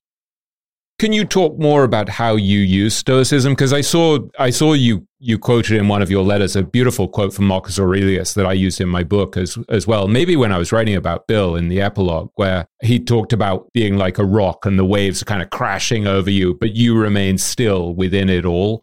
Can you talk about how some of these teachings have helped you? Yes, so that that is my very favorite quote. I love that. I love that image of stillness in the storm and then the storm calms around you. So I think, you know, like I said, reading it when things get challenging. I, you know, I took up meditation. I love meditation, learning about breathing techniques. So actually doing things to compensate or offset and manage and mitigate you know, A, it helps you focus more, but it also calms you down and, and improves your decision making in what can be a very stressful environment. So, I mean, if you have any good stoicism, you know, recommendations, I cannot claim to be an expert there at all. I mean, I, I, got turned on to Stoicism by Bill all those years ago, I think back in about ah. 2001, 2002, that sort of thing. And, and so I read things like Marcus Aurelius's Meditations, which I've read multiple times, which I think is an extraordinary book because he was so in the thick of everything. I, th- I think you've written about this that he went through a plague. He went through, you know, obviously being a military leader and all of the political machinations. Yeah. I think he had sickness as well, right? So he was in the trenches dealing with pain and insecurity and right so he's great epictetus was great as well and seneca so seneca's letters are great so you know and then bill got me to read thoughts of a philosophical fighter pilot by admiral vice admiral mm-hmm. stockdale which i thought i'm sure you've read right that was extraordinary where he was tortured for years and that uh-uh. uh, that's really good and so i mean basically this guy vice admiral stockdale is shot down over Vietnam. And as he's being ejected from his plane, knowing that he's going to be captured and tortured, he whispers to himself something like, I'm leaving the world of engineering or something like that and entering the world of Epictetus. Because he knew he was going to get tortured like Epictetus, who was a slave, was tortured. And he was in solitary confinement for years and he writes about being tortured and how he dealt with it. And one of the things he would say over and over was, I think, he had this mantra where as he was going in to get tortured because he knew he was going to break while he was being tortured he would just say to himself over and over again no fear no shame and so he knew that he couldn't really control his behavior but he could control his mindset and so he was drawing on the stoics like epictetus and saying well so i can control my internal sense of honor and so one of the things that he did because he was very senior they said to him you can go home and he was like, no, I'm staying. And so he refused to take early release, even though he was getting tortured. So it was an astonishing thing, but he felt like he needed to keep his own sense of honor because he was so broken by the fact that, you know, the shame that came with confessions while being tortured. So that was a book that Bill got me to read. And I, I still think it's kind of a remarkable book because it's, it's one of those things where it's like a modern age stoic going through hell. Yeah, that's amazing. I'm going to have to read that one. But that's the sort of stuff I love. And, and I love that piece of the story where he kept repeating it to himself. Yeah. Because I know, I think you've had conversations with a number of people. And I know uh, there's a number of, a lot of people like to talk to Bill about do you feel the fear? Do you actually feel it or do you not feel it? And are investors wired differently? You know, the great value investors, are they wired differently? And at one point, you know, people were considering conducting an MRI study, which I think would be super interesting. And so, uh, you know, again, I don't, I don't know what the answer is. As I said, Bill has guts of steel, so I know he feels a lot less than most people.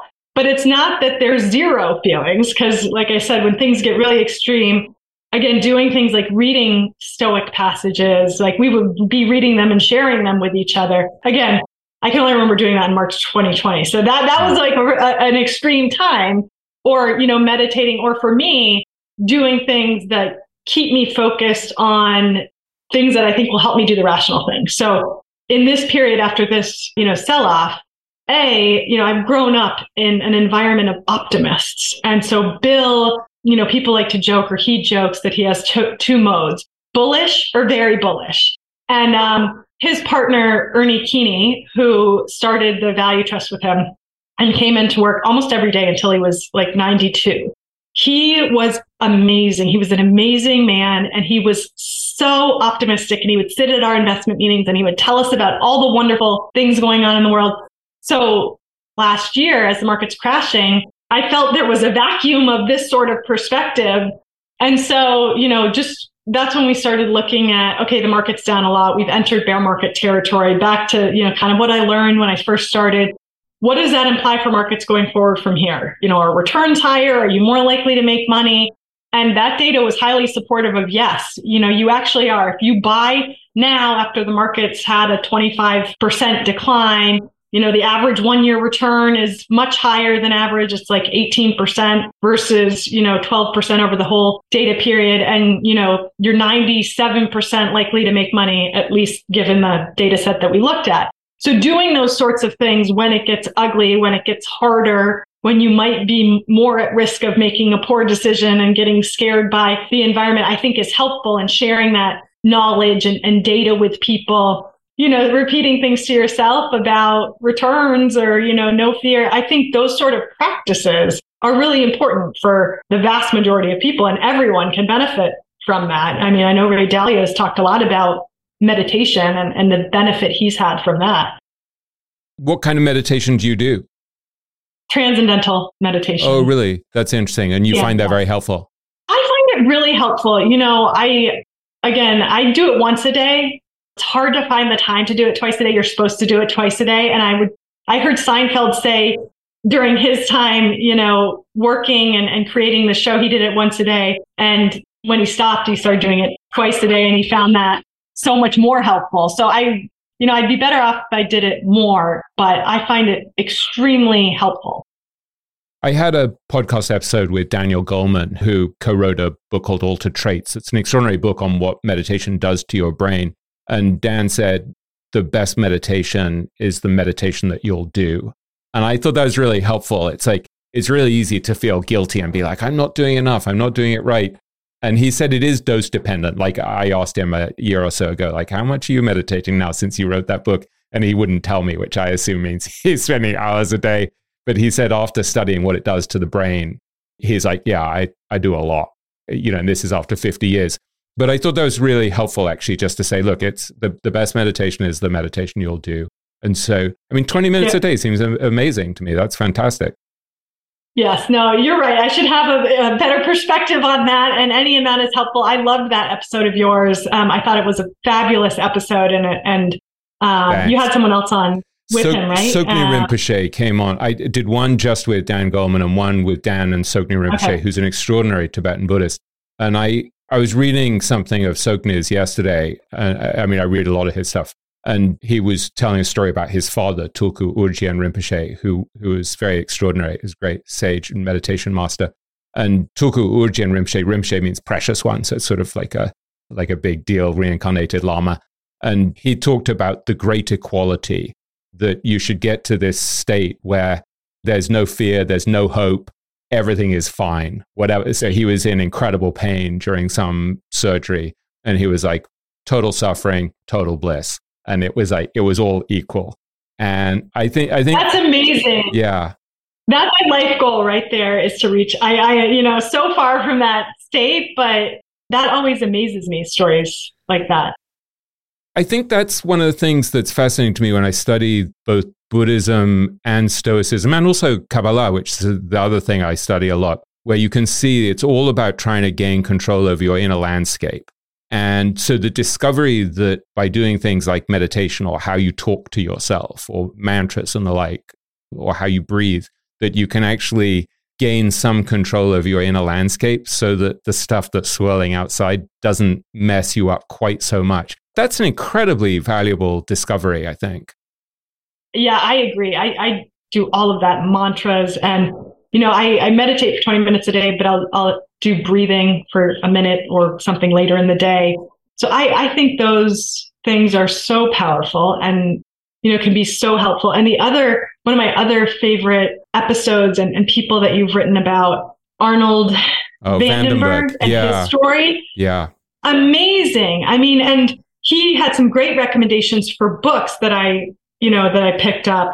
Uh, the Power of Now and, and one of the back pain books about yeah. really willing, like the story about how he, you know, grew up and ended up in the orphanage, right? And was in really bad physical shape and then sort of willed himself to get better and compete at climbing ropes and, and that sort of thing. Yeah, and he would. You can tell. He, yeah, he hypnotized himself, and he would he was so full of rage and anger and bitterness after the Holocaust, where he, he'd been in a concentration camp. Uh, sorry, his parents had been in a concentration camp and he'd been in an orphanage while they were in concentration camp. So he'd been hidden in this orphanage. And then he, he gets out and he's sort of, you know, he, he could barely walk. I mean, he would crawl because he was so malnourished. And so his early life was just kind of a disaster. And then he gets divorced. His wife leaves him for someone else. He barely graduated from high school, didn't make it to college. And so his transformation through gaining control of his mind is such an extraordinary thing. And one of the things that I always remember is he would, he was so aware of how much rage he had, and he would just walk around saying, No, I'm a loving person over and over again. And you see him now, and he's such a lovely bloke. And so, mm-hmm. so yeah, I mean, he transformed himself partly through hypnosis, partly through having an extraordinary therapist. And partly he got incredibly lucky with his second wife, who is just like one of the world's loveliest humans. And so I, you know, but that made me think, well, so if if Arnold could gain control over his inner landscape, could turn himself around, given what a bad hand he was dealt, then the rest of us stand a much better chance. But he was obsessive. Yes. He was fanatical yes. in doing it. And so I think I think some of it is just the persistency. So I think stuff that you're doing where you're doing the meditation every day, there's a kind of and the breathing and the mantras and like there's something cumulative about it. Yeah, no, I, I think so. I agree. I was so struck by his story because of how extreme it was and how extreme, you know, what he accomplished on the other side and his belief states about about belief states, about, you know, willing yourself to do certain things and the power of that. I mean, there couldn't be a better story to share with my kids about, you know, they mostly don't want to listen to me when I share stories like this with them, with them, but, you know, about how to transform your life really through your mind. And we just understand so little about it, but I think it's powerful. And so obviously that has a lot of applicability to investing. Yeah, totally. Because you've got to somehow sit in the middle of uncertainty and failure and disappointment and somehow deal with it and stay yeah. calm within within the maelstrom. I, I was just going to say, I think one of you look at again many of the best investors. One of my favorite stories is or things to remember is, you know, Buffett, obviously an amazing, you know, accomplished career. And he wrote, I mean, he fulfills such a special role for the world, I think, but he wrote in October of 2008, Buy American I Am. And I think that was in the New York Times, his, mm. his piece on buying America. And he wrote about, you know, be fearful when others are greedy and greedy when others are fearful and how the best time to buy is you know, during horrible periods. And he talked about the depression and the wars and, and, you know, the buying opportunities there. And years later at, at, at an event, I'm not sure if it was a Berkshire meeting, but someone asked him, how did you know that that was the right time to buy? And he said, you know, I don't know time, I know price. And if you look actually, so that was October of 2008, the market was down like 25 to 30% more to the bottom in March. So in the short term, it looked and felt like, although I'm not sure Buffett cared, a terrible mistake. I just, you know, if you were to buy then, then you had this 20 to 30% loss over, you know, less than six months.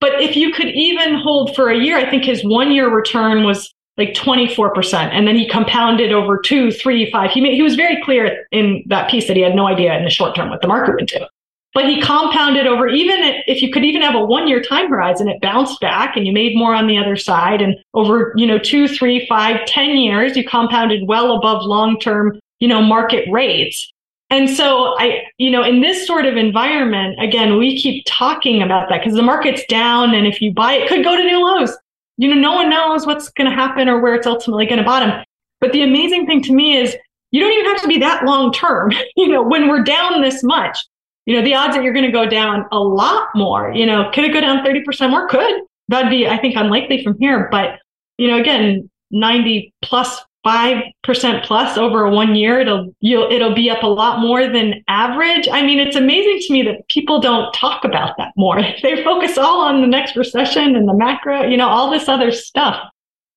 I was reading a lot of your your writing both for the Opportunity Trust and also for Patient Capital, a firm that you launched in 2020, which I guess is going to has its own fund, but also is taking over the management of of Miller Value Partners, the firm where you were working with Bill for all those years. And this emphasis on having a long time horizon seems like such a recurring theme and such an important aspect of your success.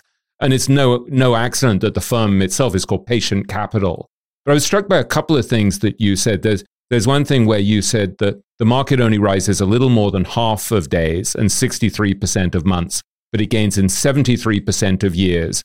And then you said on a rolling basis, it's up in 89% of five year periods, 93% of 10 year periods, and 100% of 20 year periods since 1927. And I thought that was a very striking statistic. Can you talk about that sense of because Bill is often accused of being permanently bullish, and he's always like, well, yeah, but the market goes up 70, you know, more than 70% of the years. It's, Yeah. it's smart. Can you talk about this sense of how, as you extend your time horizon, the risk of loss sort of diminishes? Yeah, I think I, I remember learning those stats, and it was one of those transformative events for me as as I thought about investing. Because you know, half of days, if you're going to invest for a day, I mean, no one will tell you you should put it in the equity market. It's it's a gamble. It's a coin toss. You know, you could make money, you could lose money. Who knows? But the stats on you know 20 year periods or even 10 year periods, you know, 100% of 20 year periods. When do you get 100% odds. I mean, not saying perspective would be, but historically, I mean, even the worst of periods in America, you, you know, made money and, and 10 year periods. And again, you look at even over five year periods. So it's just, it's so crucial. And I think we talk a lot about time, not timing. Again, the whole world, the media is so focused on timing and giving you data that no one can predict the future. No one knows what's going to happen with recession and inflation. Like, no one knows. And so all that talk is noise. And actually, what you do know is that when the market's down and when you're long term, you know, the historical evidence is overwhelmingly in favor of very strong long term returns. And so I think one, we want to make sure that our investors understand. I just think it's so powerful for anyone, any individual investor to understand you know, if you just put it away and you buy more at lower prices, so a systematic investment program, or, you know, even better, do the Buffett thing, have cash on evidence isn't as clear that it, that you should keep any cash on the sidelines. Like oftentimes the, the numbers don't work out. But if you systematically invest over time and put anything more you can, you know, in markets that are down, that's so powerful. And what I love and what we've written about are these stories about individual people like I think this guy named Ronald Dahl from Vermont, and that's why I, I, can remember this one better, but a janitor who, you know, became a multimillionaire just by saving, consistently investing in blue chip companies. Again, he passed away. His family had no idea that he had all these millions stashed away and he gave it to charity. And he didn't do that because he was really sophisticated in his knowledge. He did it because he had long, long periods of time. The power of compounding is just so important in markets. I try to teach my kids now who are, you know, 11, 9, try to teach the four year old. But, you know, this, this principle, I, I, my son was, you know, we're going to Disney World next week and we heard about this VIP program, which is egregiously expensive. And so we were looking up the price and, and he was like, mom, do it. Uh, you know, that sounds amazing. Do it. And I was like, you know, it's it's at the high end seven thousand dollars. I was like, do you know? Okay, you have you know sixty years to retirement. So we went through the math of if I put this in your account now, seven thousand dollars, and you compound it at ten percent a year, which is long term market returns. What would that be worth in sixty years? It was like two point one million dollars, and he was like, you know, astounded. And he was like, "Well, can you put it in my account?" And I'm like, no, I don't. I'm not putting it that smooth, but I'm That's not going to do that. kid. But just this power of compounding, it's just so important. And finding signal in the markets and abstracting away from noise is such an essential concept, and it's so difficult to do. So things like those data sets about longer term returns, I think help you do that when when people are so focused on the near term downside over the next month, three months, you know, the macro stuff that no one has any idea about. I totally agree. And then at the same time, you you had that sort of in passing caveat where you said in America. And I was looking the other day at Guy Spier's returns because I just finished editing his annual report, and um, he was comparing his returns to various benchmarks. And when you look at, you know, he's the fund has been going for 25 years now, so it's it's kind of interesting to see the different benchmarks.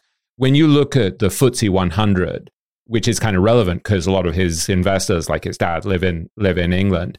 It's gone nowhere basically in 25 years, and that's kind of extraordinary. And that makes me think, yeah, this is all true, and you want to diversify internationally because you don't want to be the one who's living in Cuba when the market gets closed down, or in uh, you know in Ukraine when the market gets closed down, and have all of your money in your home market because you assume it's going to be okay. And so, given that none of us knows what's going to happen in the future, it seems to me it's smart to be optimistic about the future and to know that good times follow bad, which is one of the great lessons of, of your career and Bill's.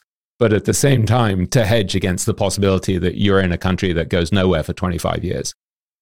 Oh yeah, that that's definitely, you know, those sort of return statistics as you said are not true for every country and so the risk reward profiles, you know, very different. Again, when Buffett writes about this, he talks about buy American specifically, you know, that was his piece. Now I am and he's talked about the golden goose being here and, and all the things that have made America in particular so special. I mean, I think diversification makes a lot of sense and can help a lot, you know, in terms of international global sort of diversification. And especially some of those markets now are down a lot more. So I, I bet they're, you know, quite attractive too. But the risk profiles, I, I think, differ across, you know, different places. What do you do with your personal portfolio? Are you as as wild and aggressive as Bill with his holy trinity of three investments or, and margin, or, or are you a little more conservative? I'm mostly invested in our funds, and I have a handful of stocks and a little bit of Bitcoin. Not I I don't do the same leverage thing that Bill does I also don't have access to the same margin rates that Bill has historically had access to. And I just, one of my things is, I, you know, I just don't want to ever deal with being a forced seller. So I have a little bit of margin, which I put on in this market in particular, you know, with higher yielding stuff that could, you know, more than pay the, the rate. So, and then the securities I own outside are mostly older legacy things and they're names that we own, you know, in the funds too. So names like Amazon or OneMain Financial or Farfetch or some of the banks, those sort of things. You mentioned your three children, and so what? They're between twelve and four. Did you say?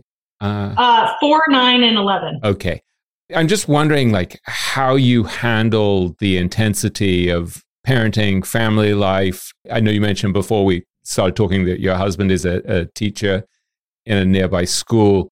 So obviously, you know, you're, you're not doing all of this alone. But still, it's incredibly difficult given how intense the work is and how super competitive. How do you just manage in practical terms to juggle this stuff? Well, I am fortunate to have a lot of help at home. So my husband's a teacher, you know, next year all three will be at the same school where he is. That's a huge help. I'm I'm super, you know, fortunate. I have more help at home. So I feel very fortunate to have that sort of help, but it still is challenging because they are my most important priority. And so I want to make time and space for them. And so I am pretty maniacal about my time and trying to only spend my time on the most important things and trying to say no to everything else. And fortunately, I'm, I'm, I don't know if this is fortunate, but I'm pretty introverted. And so I don't have a need for, you know, a big social calendar. I am just fine spending zero time on that. You know, I do spend some time doing some charitable stuff. I have a great team, you know, at the office and spend very little time on anything organizational. So it's really, you know, I try to spend most of my time, you know, during the day on investment stuff. And then we'll have a family dinner together. We try to do that every night. I travel sometimes, so we can't do that every night, but that's our you know, time to be together. And really now with remote work, it makes things, you know, so much more efficient. And so I can meet with a lot of companies on Zoom and have to travel a lot less to do that, which is, you know, a huge, a huge benefit. And and so I can sneak out to a game once in a while, although my kids tell me I don't attend enough of their stuff. So it's always, you know, I don't have this answer, you know, this totally figured out. It's like I'm either missing something here or missing something there. But that's the sort of, you know, I think Jeff Bezos says it's, he doesn't like the word balance. It's more about harmony. So again, can I, can I just make everything sort of work harmoniously and fulfill all my obligations? That's sort of, I'm like, if everyone's a little bit upset that I'm not doing it, I'm probably balancing it, you know, pretty well. Tony Robbins once I don't think he said this to me. I think he said it to Peter Diamandis, who then said it to me that Tony says it's not about work life balance, it's about work play integration. I thought that's a really mm. interesting insight that you can't, you'd never really get work life balance, but it is possible to have some degree of work play integration where you, I, I don't know, I, I, this has always eluded me. And I'm very, I'm very struck when I see a lot of the great investors at the sacrifices they've had to make. And I, I remember Jean Marie Eveillard telling me once saying uh, that he felt like he'd neglected his daughters a bit. And he said, Yeah, I asked him if um, if you had been a, a less neglectful father, would your returns have been as good? And he said, I don't know. I really don't know. I thought that was a very interesting admission. I think it, that's part of what I struggled with because I, you know, I knew I never wanted to make that mistake. Mm. As soon as I had a child, I was, you know, changed and I had such love for this thing and I, I wanted to be with her all the time at the beginning. And so that's that's part of what and what led me to have those questions at the beginning. And and Bill had always said, you know, about Peter Lynch that he had left the business. And and again, this is where I feel so fortunate to be doing this now. He said there you, you can only be in two modes overdrive or stop. And then I remember hearing the story about how Peter never took a vacation. His entire career, he took one vacation. And when he went away, the markets were crashing. He was on the phone. I think he had to fly. I think he was overseas. He had to fly back to the office. He never took another one. And so, you know, that's amazing. I probably wouldn't have been able to do this if I, I, I wouldn't have wanted to make that choice if it, if I had done this, you know, 20 or 30 years ago when, when that, those were the options. I mean, now we have Bloomberg on phones so again, I'm a phone addict. My kids will tell you I'm on it all the time. I, you know, I, we try to put it down at dinner and not pick it up. So we have spaces where it's not, but I can be on top of what's going on in the markets and still, you know, duck out for something. And then if I know if an emergency is going on or, you know, the tools we have today, I think make that integration, which is actually something I was horrible at earlier in my career. And it didn't really matter, you know, then as much as it would matter now. I would have had to figure that out of like a work life. And, and I was in the office all the time when I was younger. And so I, before I had a family, I was fine. That was like my preferred lifestyle. And then when I had kids, everything changed. And so it became much more important to figure out how do I integrate this? How do I stay on top of, you know, all my responsibilities? I mean, I, I am very fortunate. I try to, I try to make all of my home responsibilities. I can't do this completely, but I try revolving around my children and not a lot of the you know home things. And again not everyone can do that and has that privilege. I understand that. But i feel very very fortunate to have a very good situation with that. You've mentioned before that i think less than 10% of all fund managers are women and I, I know that as you were coming into the job you were reading books on leadership by people like ray dalio and you'd mentioned a book by colin powell i think his autobiography so you were sort yeah. of studying leadership. And I'm wondering what you've thought about the type of leader you want to be, and uh, as you assume the leadership position in the firm, and you know what kind of leader you want to be in order to be a role model to other women and to your own children. Yeah, that's a question, and I would say that's still a work in process. I'm a I, I, think I'm a slow learner. I like a lot of time. I, it's this, it's the evidentiary threshold thing again that Bill says. Like I like to, you know, really study things, spend a lot of time, get a lot of data. So I was very explicit about reading about that. And really before, you know, before that, I didn't have any organizational responsibility. So it was all investing and that suited me just perfectly. You know, I like to sit at my computer and be by myself and read and do research and build models and so it's a whole new challenge and one that I find very exciting, but that I had to, you know, figure out. I knew, I knew I was not like Bill. And so I, I oftentimes compare myself to Bill. And this was an area where we were, we are not alike. And so I had to find, you know, my own voice. And I know that I'm very passionate about women and women having, you know, equal opportunities and women having the confidence you know, I, I, think some of the stats of women are that, you know, at least in investing, they just don't have the confidence that men have. And actually that can help their results and performance because, you know, they don't trade as much. But I think they're just as well suited to invest if they so choose and, and, you know, may have many benefits. So I think helping them understand it and that educational aspect, I'm passionate about that. We're building up the team and capabilities. I think that'll be a, an important part of the approach. I mean, more broadly, just helping people invest better and, you know, hopefully being a voice that can help people make better decisions as we go forward um, will be important in Patient's future. In terms of leadership, I think, you know, as I've read about these service leaders, that resonates with me well in terms of the sort of leaders who want to help their people accomplish their objectives. You know, one of the things I loved about working with Bill and we worked so well together is I always loved the feeling of helping this, you know, great master accomplish these great things and growing on my own as a part of that. But I, you know, I realize I find a lot of fulfillment in that. So you don't just have to do that to people you report to. You can also do that to people who work for you. And so the big challenge that I'm still working through is making sure you have the right time and space and, you know, efficiently, how do you most efficiently do that and figure out the scale and leverage to do that. So that's what I think about. You know, if I'm really inspired by helping people, I've learned about myself. So if it's help you know, that also abstracts away from it's not just about the numbers. Although what I love about this business is at the end of the day, it is about the numbers. So you can either do it or not. You need a long time horizon to assess that. But you can help people, you know, in many other ways to make good investment decisions. I think you do great work there. You uh, know, thanks. that's, you know, I, I find your work so inspiring because I think you're helping people do that. And I would like to do that as well. I asked Bill a couple of weeks ago how you were different from him. And one thing he mentioned that I thought was really interesting was he, he said that, look, I could look at eight people's portfolios and I'd be able to tell you who they belong to. And so he said there are certain things about your portfolio that are distinctive. And one of the things that he said is that you like to invest in companies run by women. And one of the reasons for that is that they tend to be underestimated. And I was saying to that, that to my wife this morning. And I, I was like, it's so true. And she's like, yeah, absolutely. I mean, can you talk a bit about that? I thought it was such an interesting observation. Men suffer from so much overconfidence in so many ways. I mean, these are absurd generalizations, but also there's something to them, I think. You know, it's so funny. I, you know, that you asked Bill that. I wouldn't have guessed that he would have said that. I haven't had that conversation with him. So it's really interesting.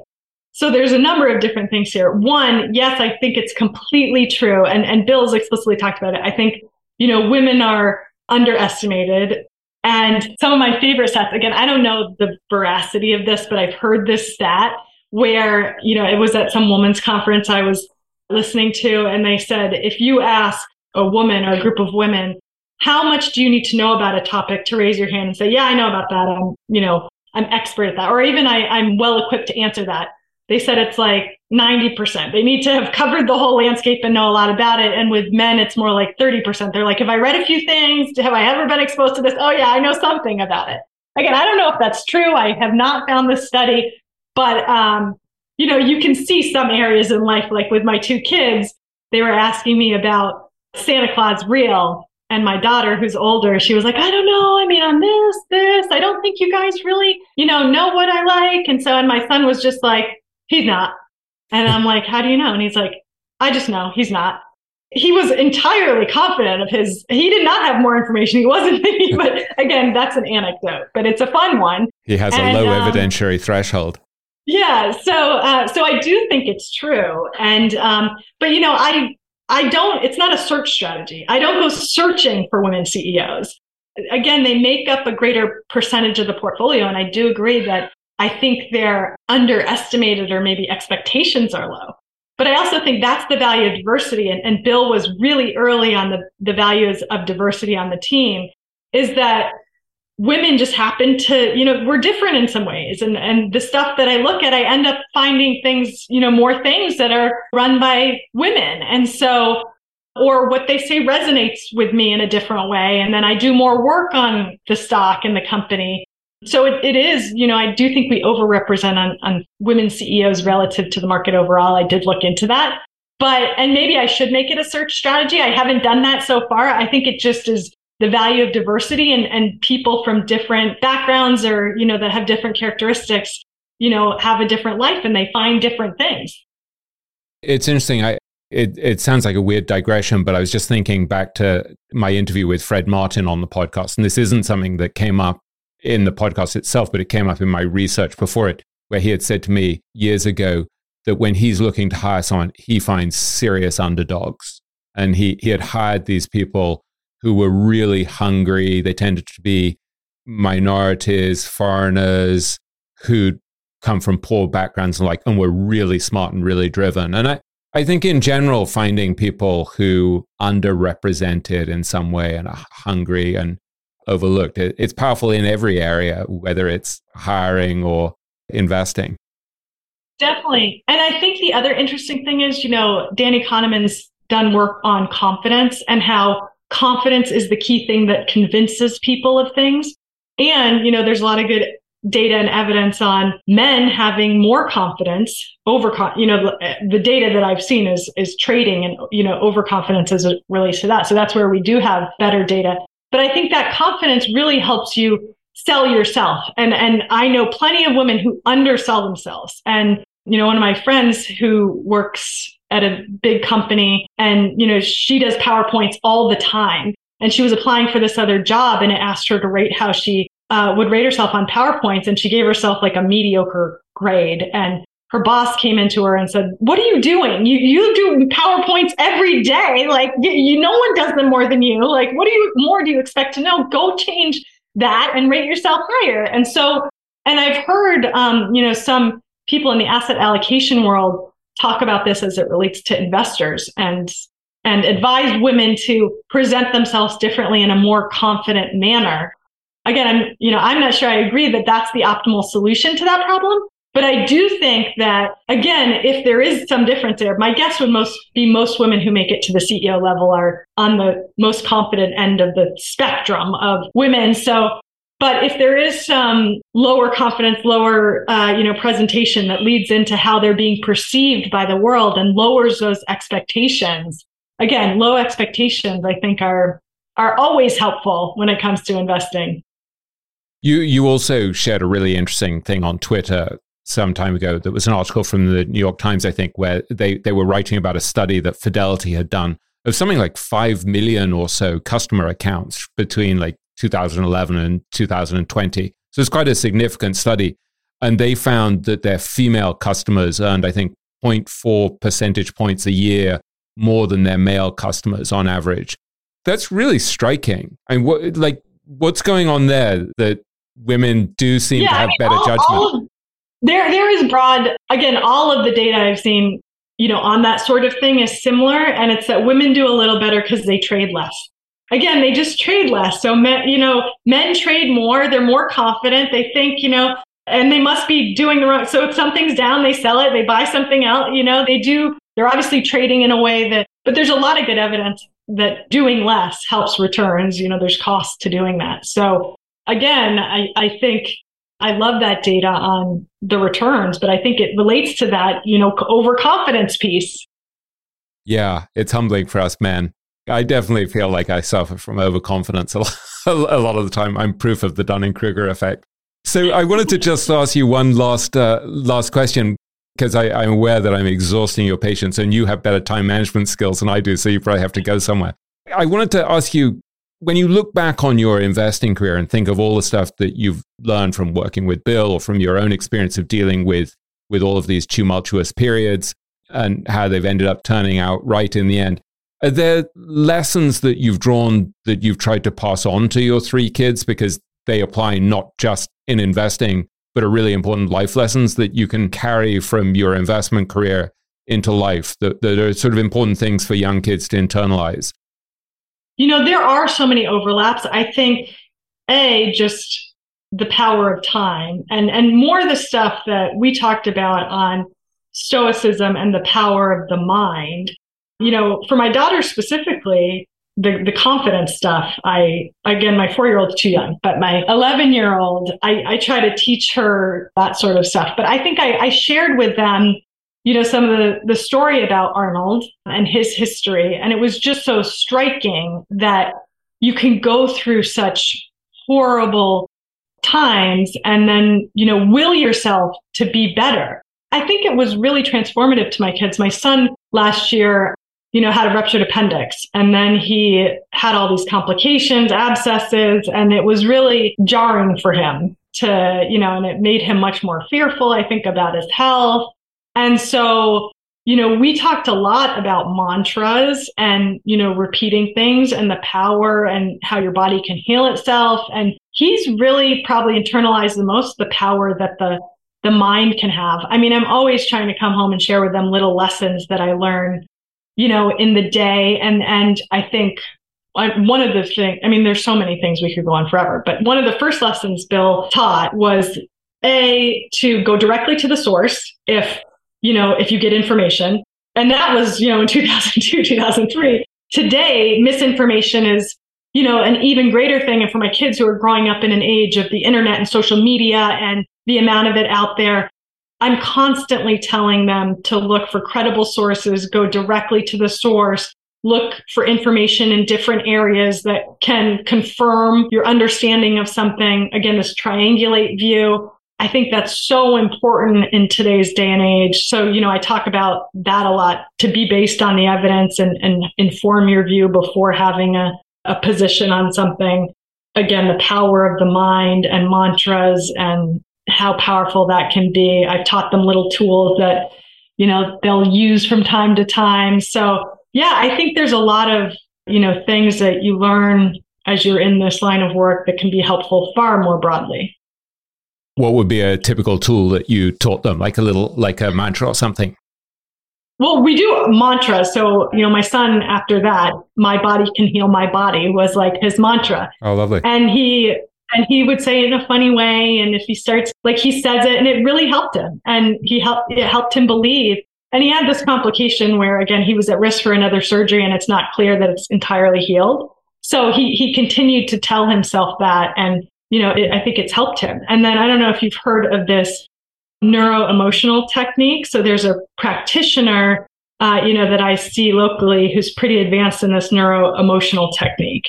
And I love her and I love this technique. And, but you, the body can tell you know, she can tell by doing different things on the body, like moving your fingers, if it weakens to certain things. You know, you have these neural networks in the brain. If you have an emotional belief state that's not helping you, it's a way of trying to figure out, A, what is that belief state? And then, you know, through some breathing and feeling and kind of going into that feeling, working through it and, and letting it pass through you. And so it's much better when it's done by a practitioner but you can, you know, do it a little bit on yourself. And so, uh, you know, at least I, you know, I've tried that and I've taught my kids to do that. And I think it's quite helpful, you know, for them. So if they're feeling scared, my, you know, if they're feeling scared, mom, I'm feeling scared. I think someone's going to break in my room at night. And, you know, everything I tell them, oh, that's not going to happen. Here's all the reason, you know, all the rational reasons why that that's not moving to them.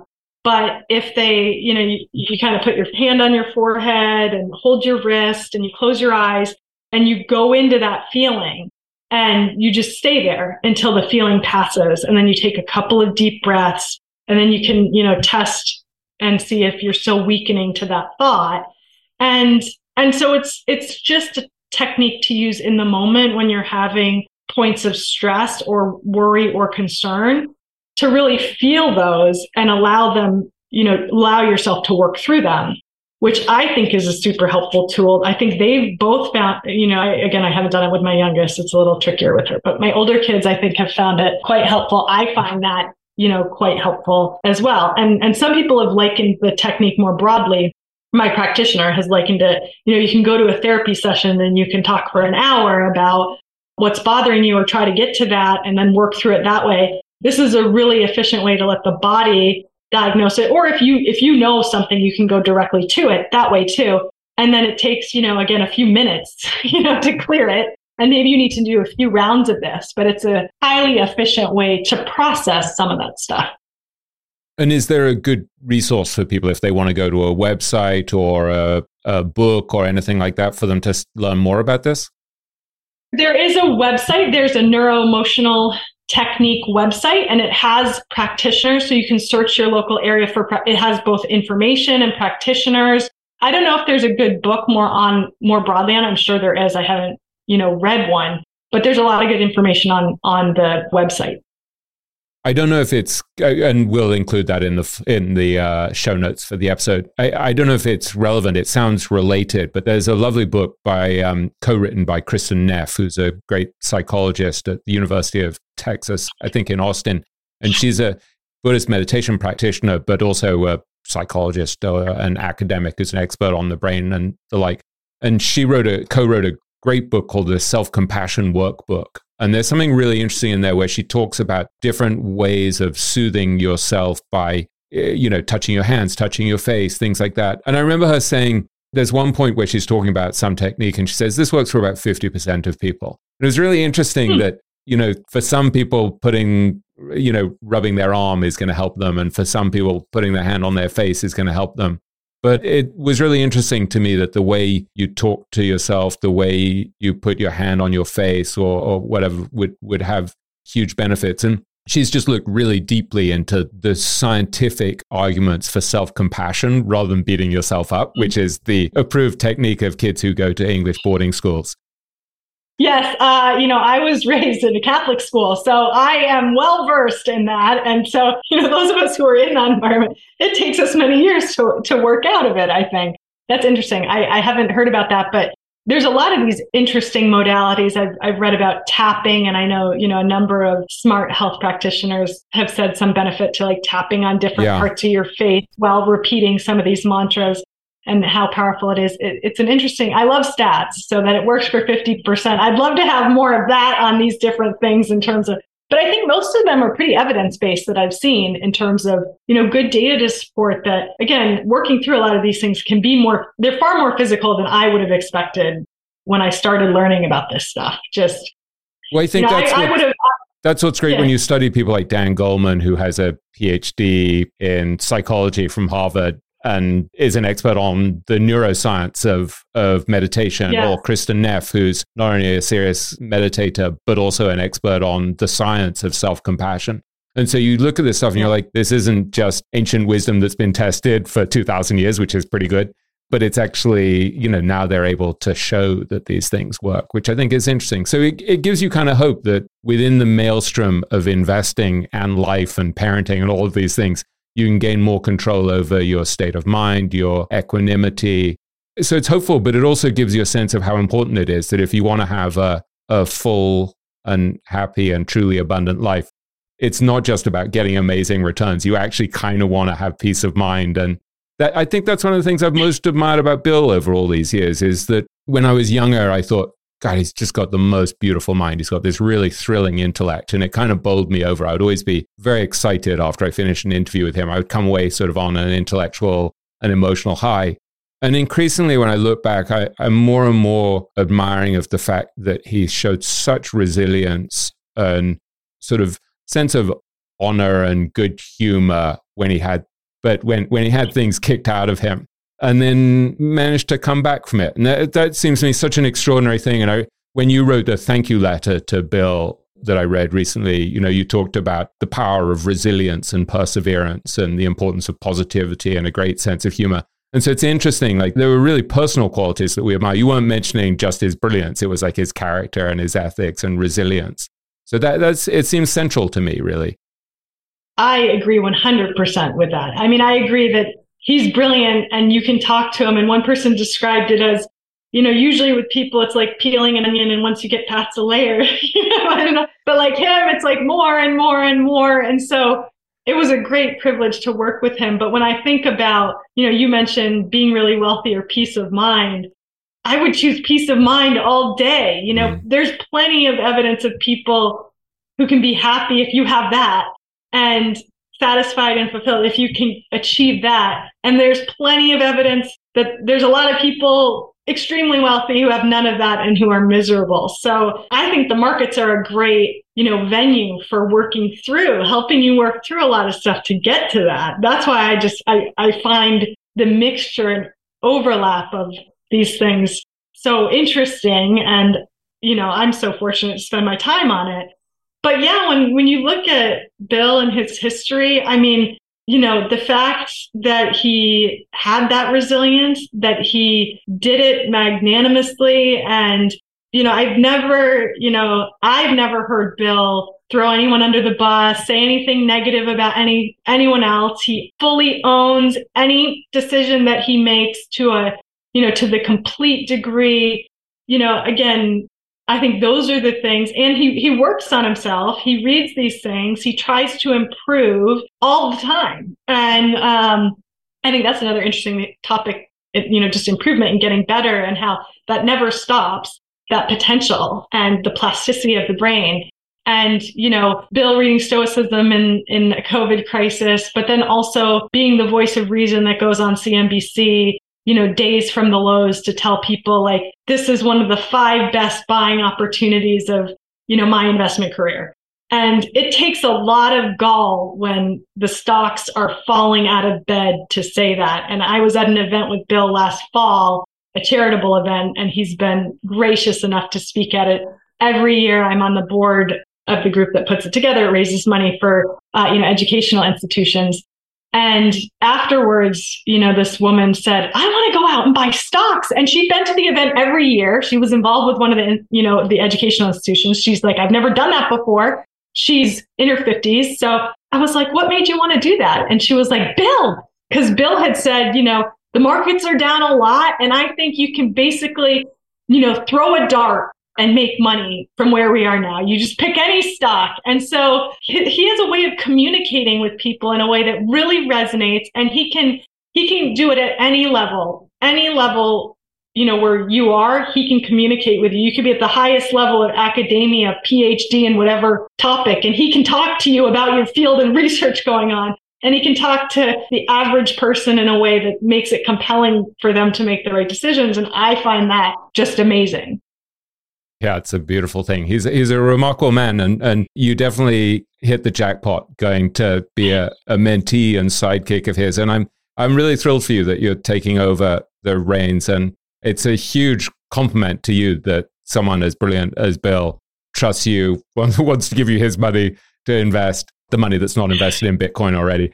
And um, uh, our funds, you know. He I, did, he did I, include that in his trifecta, right? Yeah, absolutely, and and also a stake in your firm. So no, it's a, an entrusting you with the fund that he's worked on for more than twenty years. So no, it's a huge vote of confidence in your your talents, and it's a it's going to be really fun to watch your next chapter. And so I, I thank you so much for joining us today, and I'm I'm excited to see what what happens and how it works out. And I'm I'm placing my bets on you. I have great confidence that it'll it'll be a great new chapter. Thanks, William. This has been fun. Thank you so much for your time. All right, folks. Thanks a lot for listening to this conversation with Samantha McLemore. I hope you enjoyed it as much as I did. As you may remember, Samantha mentioned that she was deeply affected by a previous interview on this podcast with a remarkable investor named Arnold van den Berg. If you'd like to listen to that interview, I've included a link to it in the show notes for today's episode. You may also want to check out the conversation that I had last year with Samantha's mentor, Bill Miller, where he explained why he's made an enormous bet on Bitcoin, which he first bought at around $200 per coin. Again, I'll include the link in the show notes for today's episode, along with various other resources that I hope you might find helpful. I'll be back very soon with some more terrific guests, including Jason Karp, a superb investor whom I profiled in the epilogue of my book, richer, wiser, happier. My interview with Jason is one of the most valuable and candid conversations I've ever had with an investor, so please do keep an eye out for it. If you haven't subscribed to the podcast already, it's probably worth doing so that you won't miss it. I'm then heading to Omaha in early May for Berkshire Hathaway's annual meeting, so I hope to see a lot of you there. In the meantime, feel free to follow me on Twitter at WilliamGreen72. And as ever, do let me know how you're enjoying the podcast. It's always a pleasure to hear from you. For now, take good care and stay well. Thank you for listening to TIP. Make sure to subscribe to We Study Billionaires by the Investors Podcast Network. Every Wednesday, we teach you about Bitcoin, and every Saturday, we study billionaires and the financial markets. To access our show notes, transcripts, or courses, go to theinvestorspodcast.com. This show is for entertainment purposes only. Before making any decision, consult a professional. This show is copyrighted by the Investors Podcast Network. Written permission must be granted before syndication or rebroadcasting.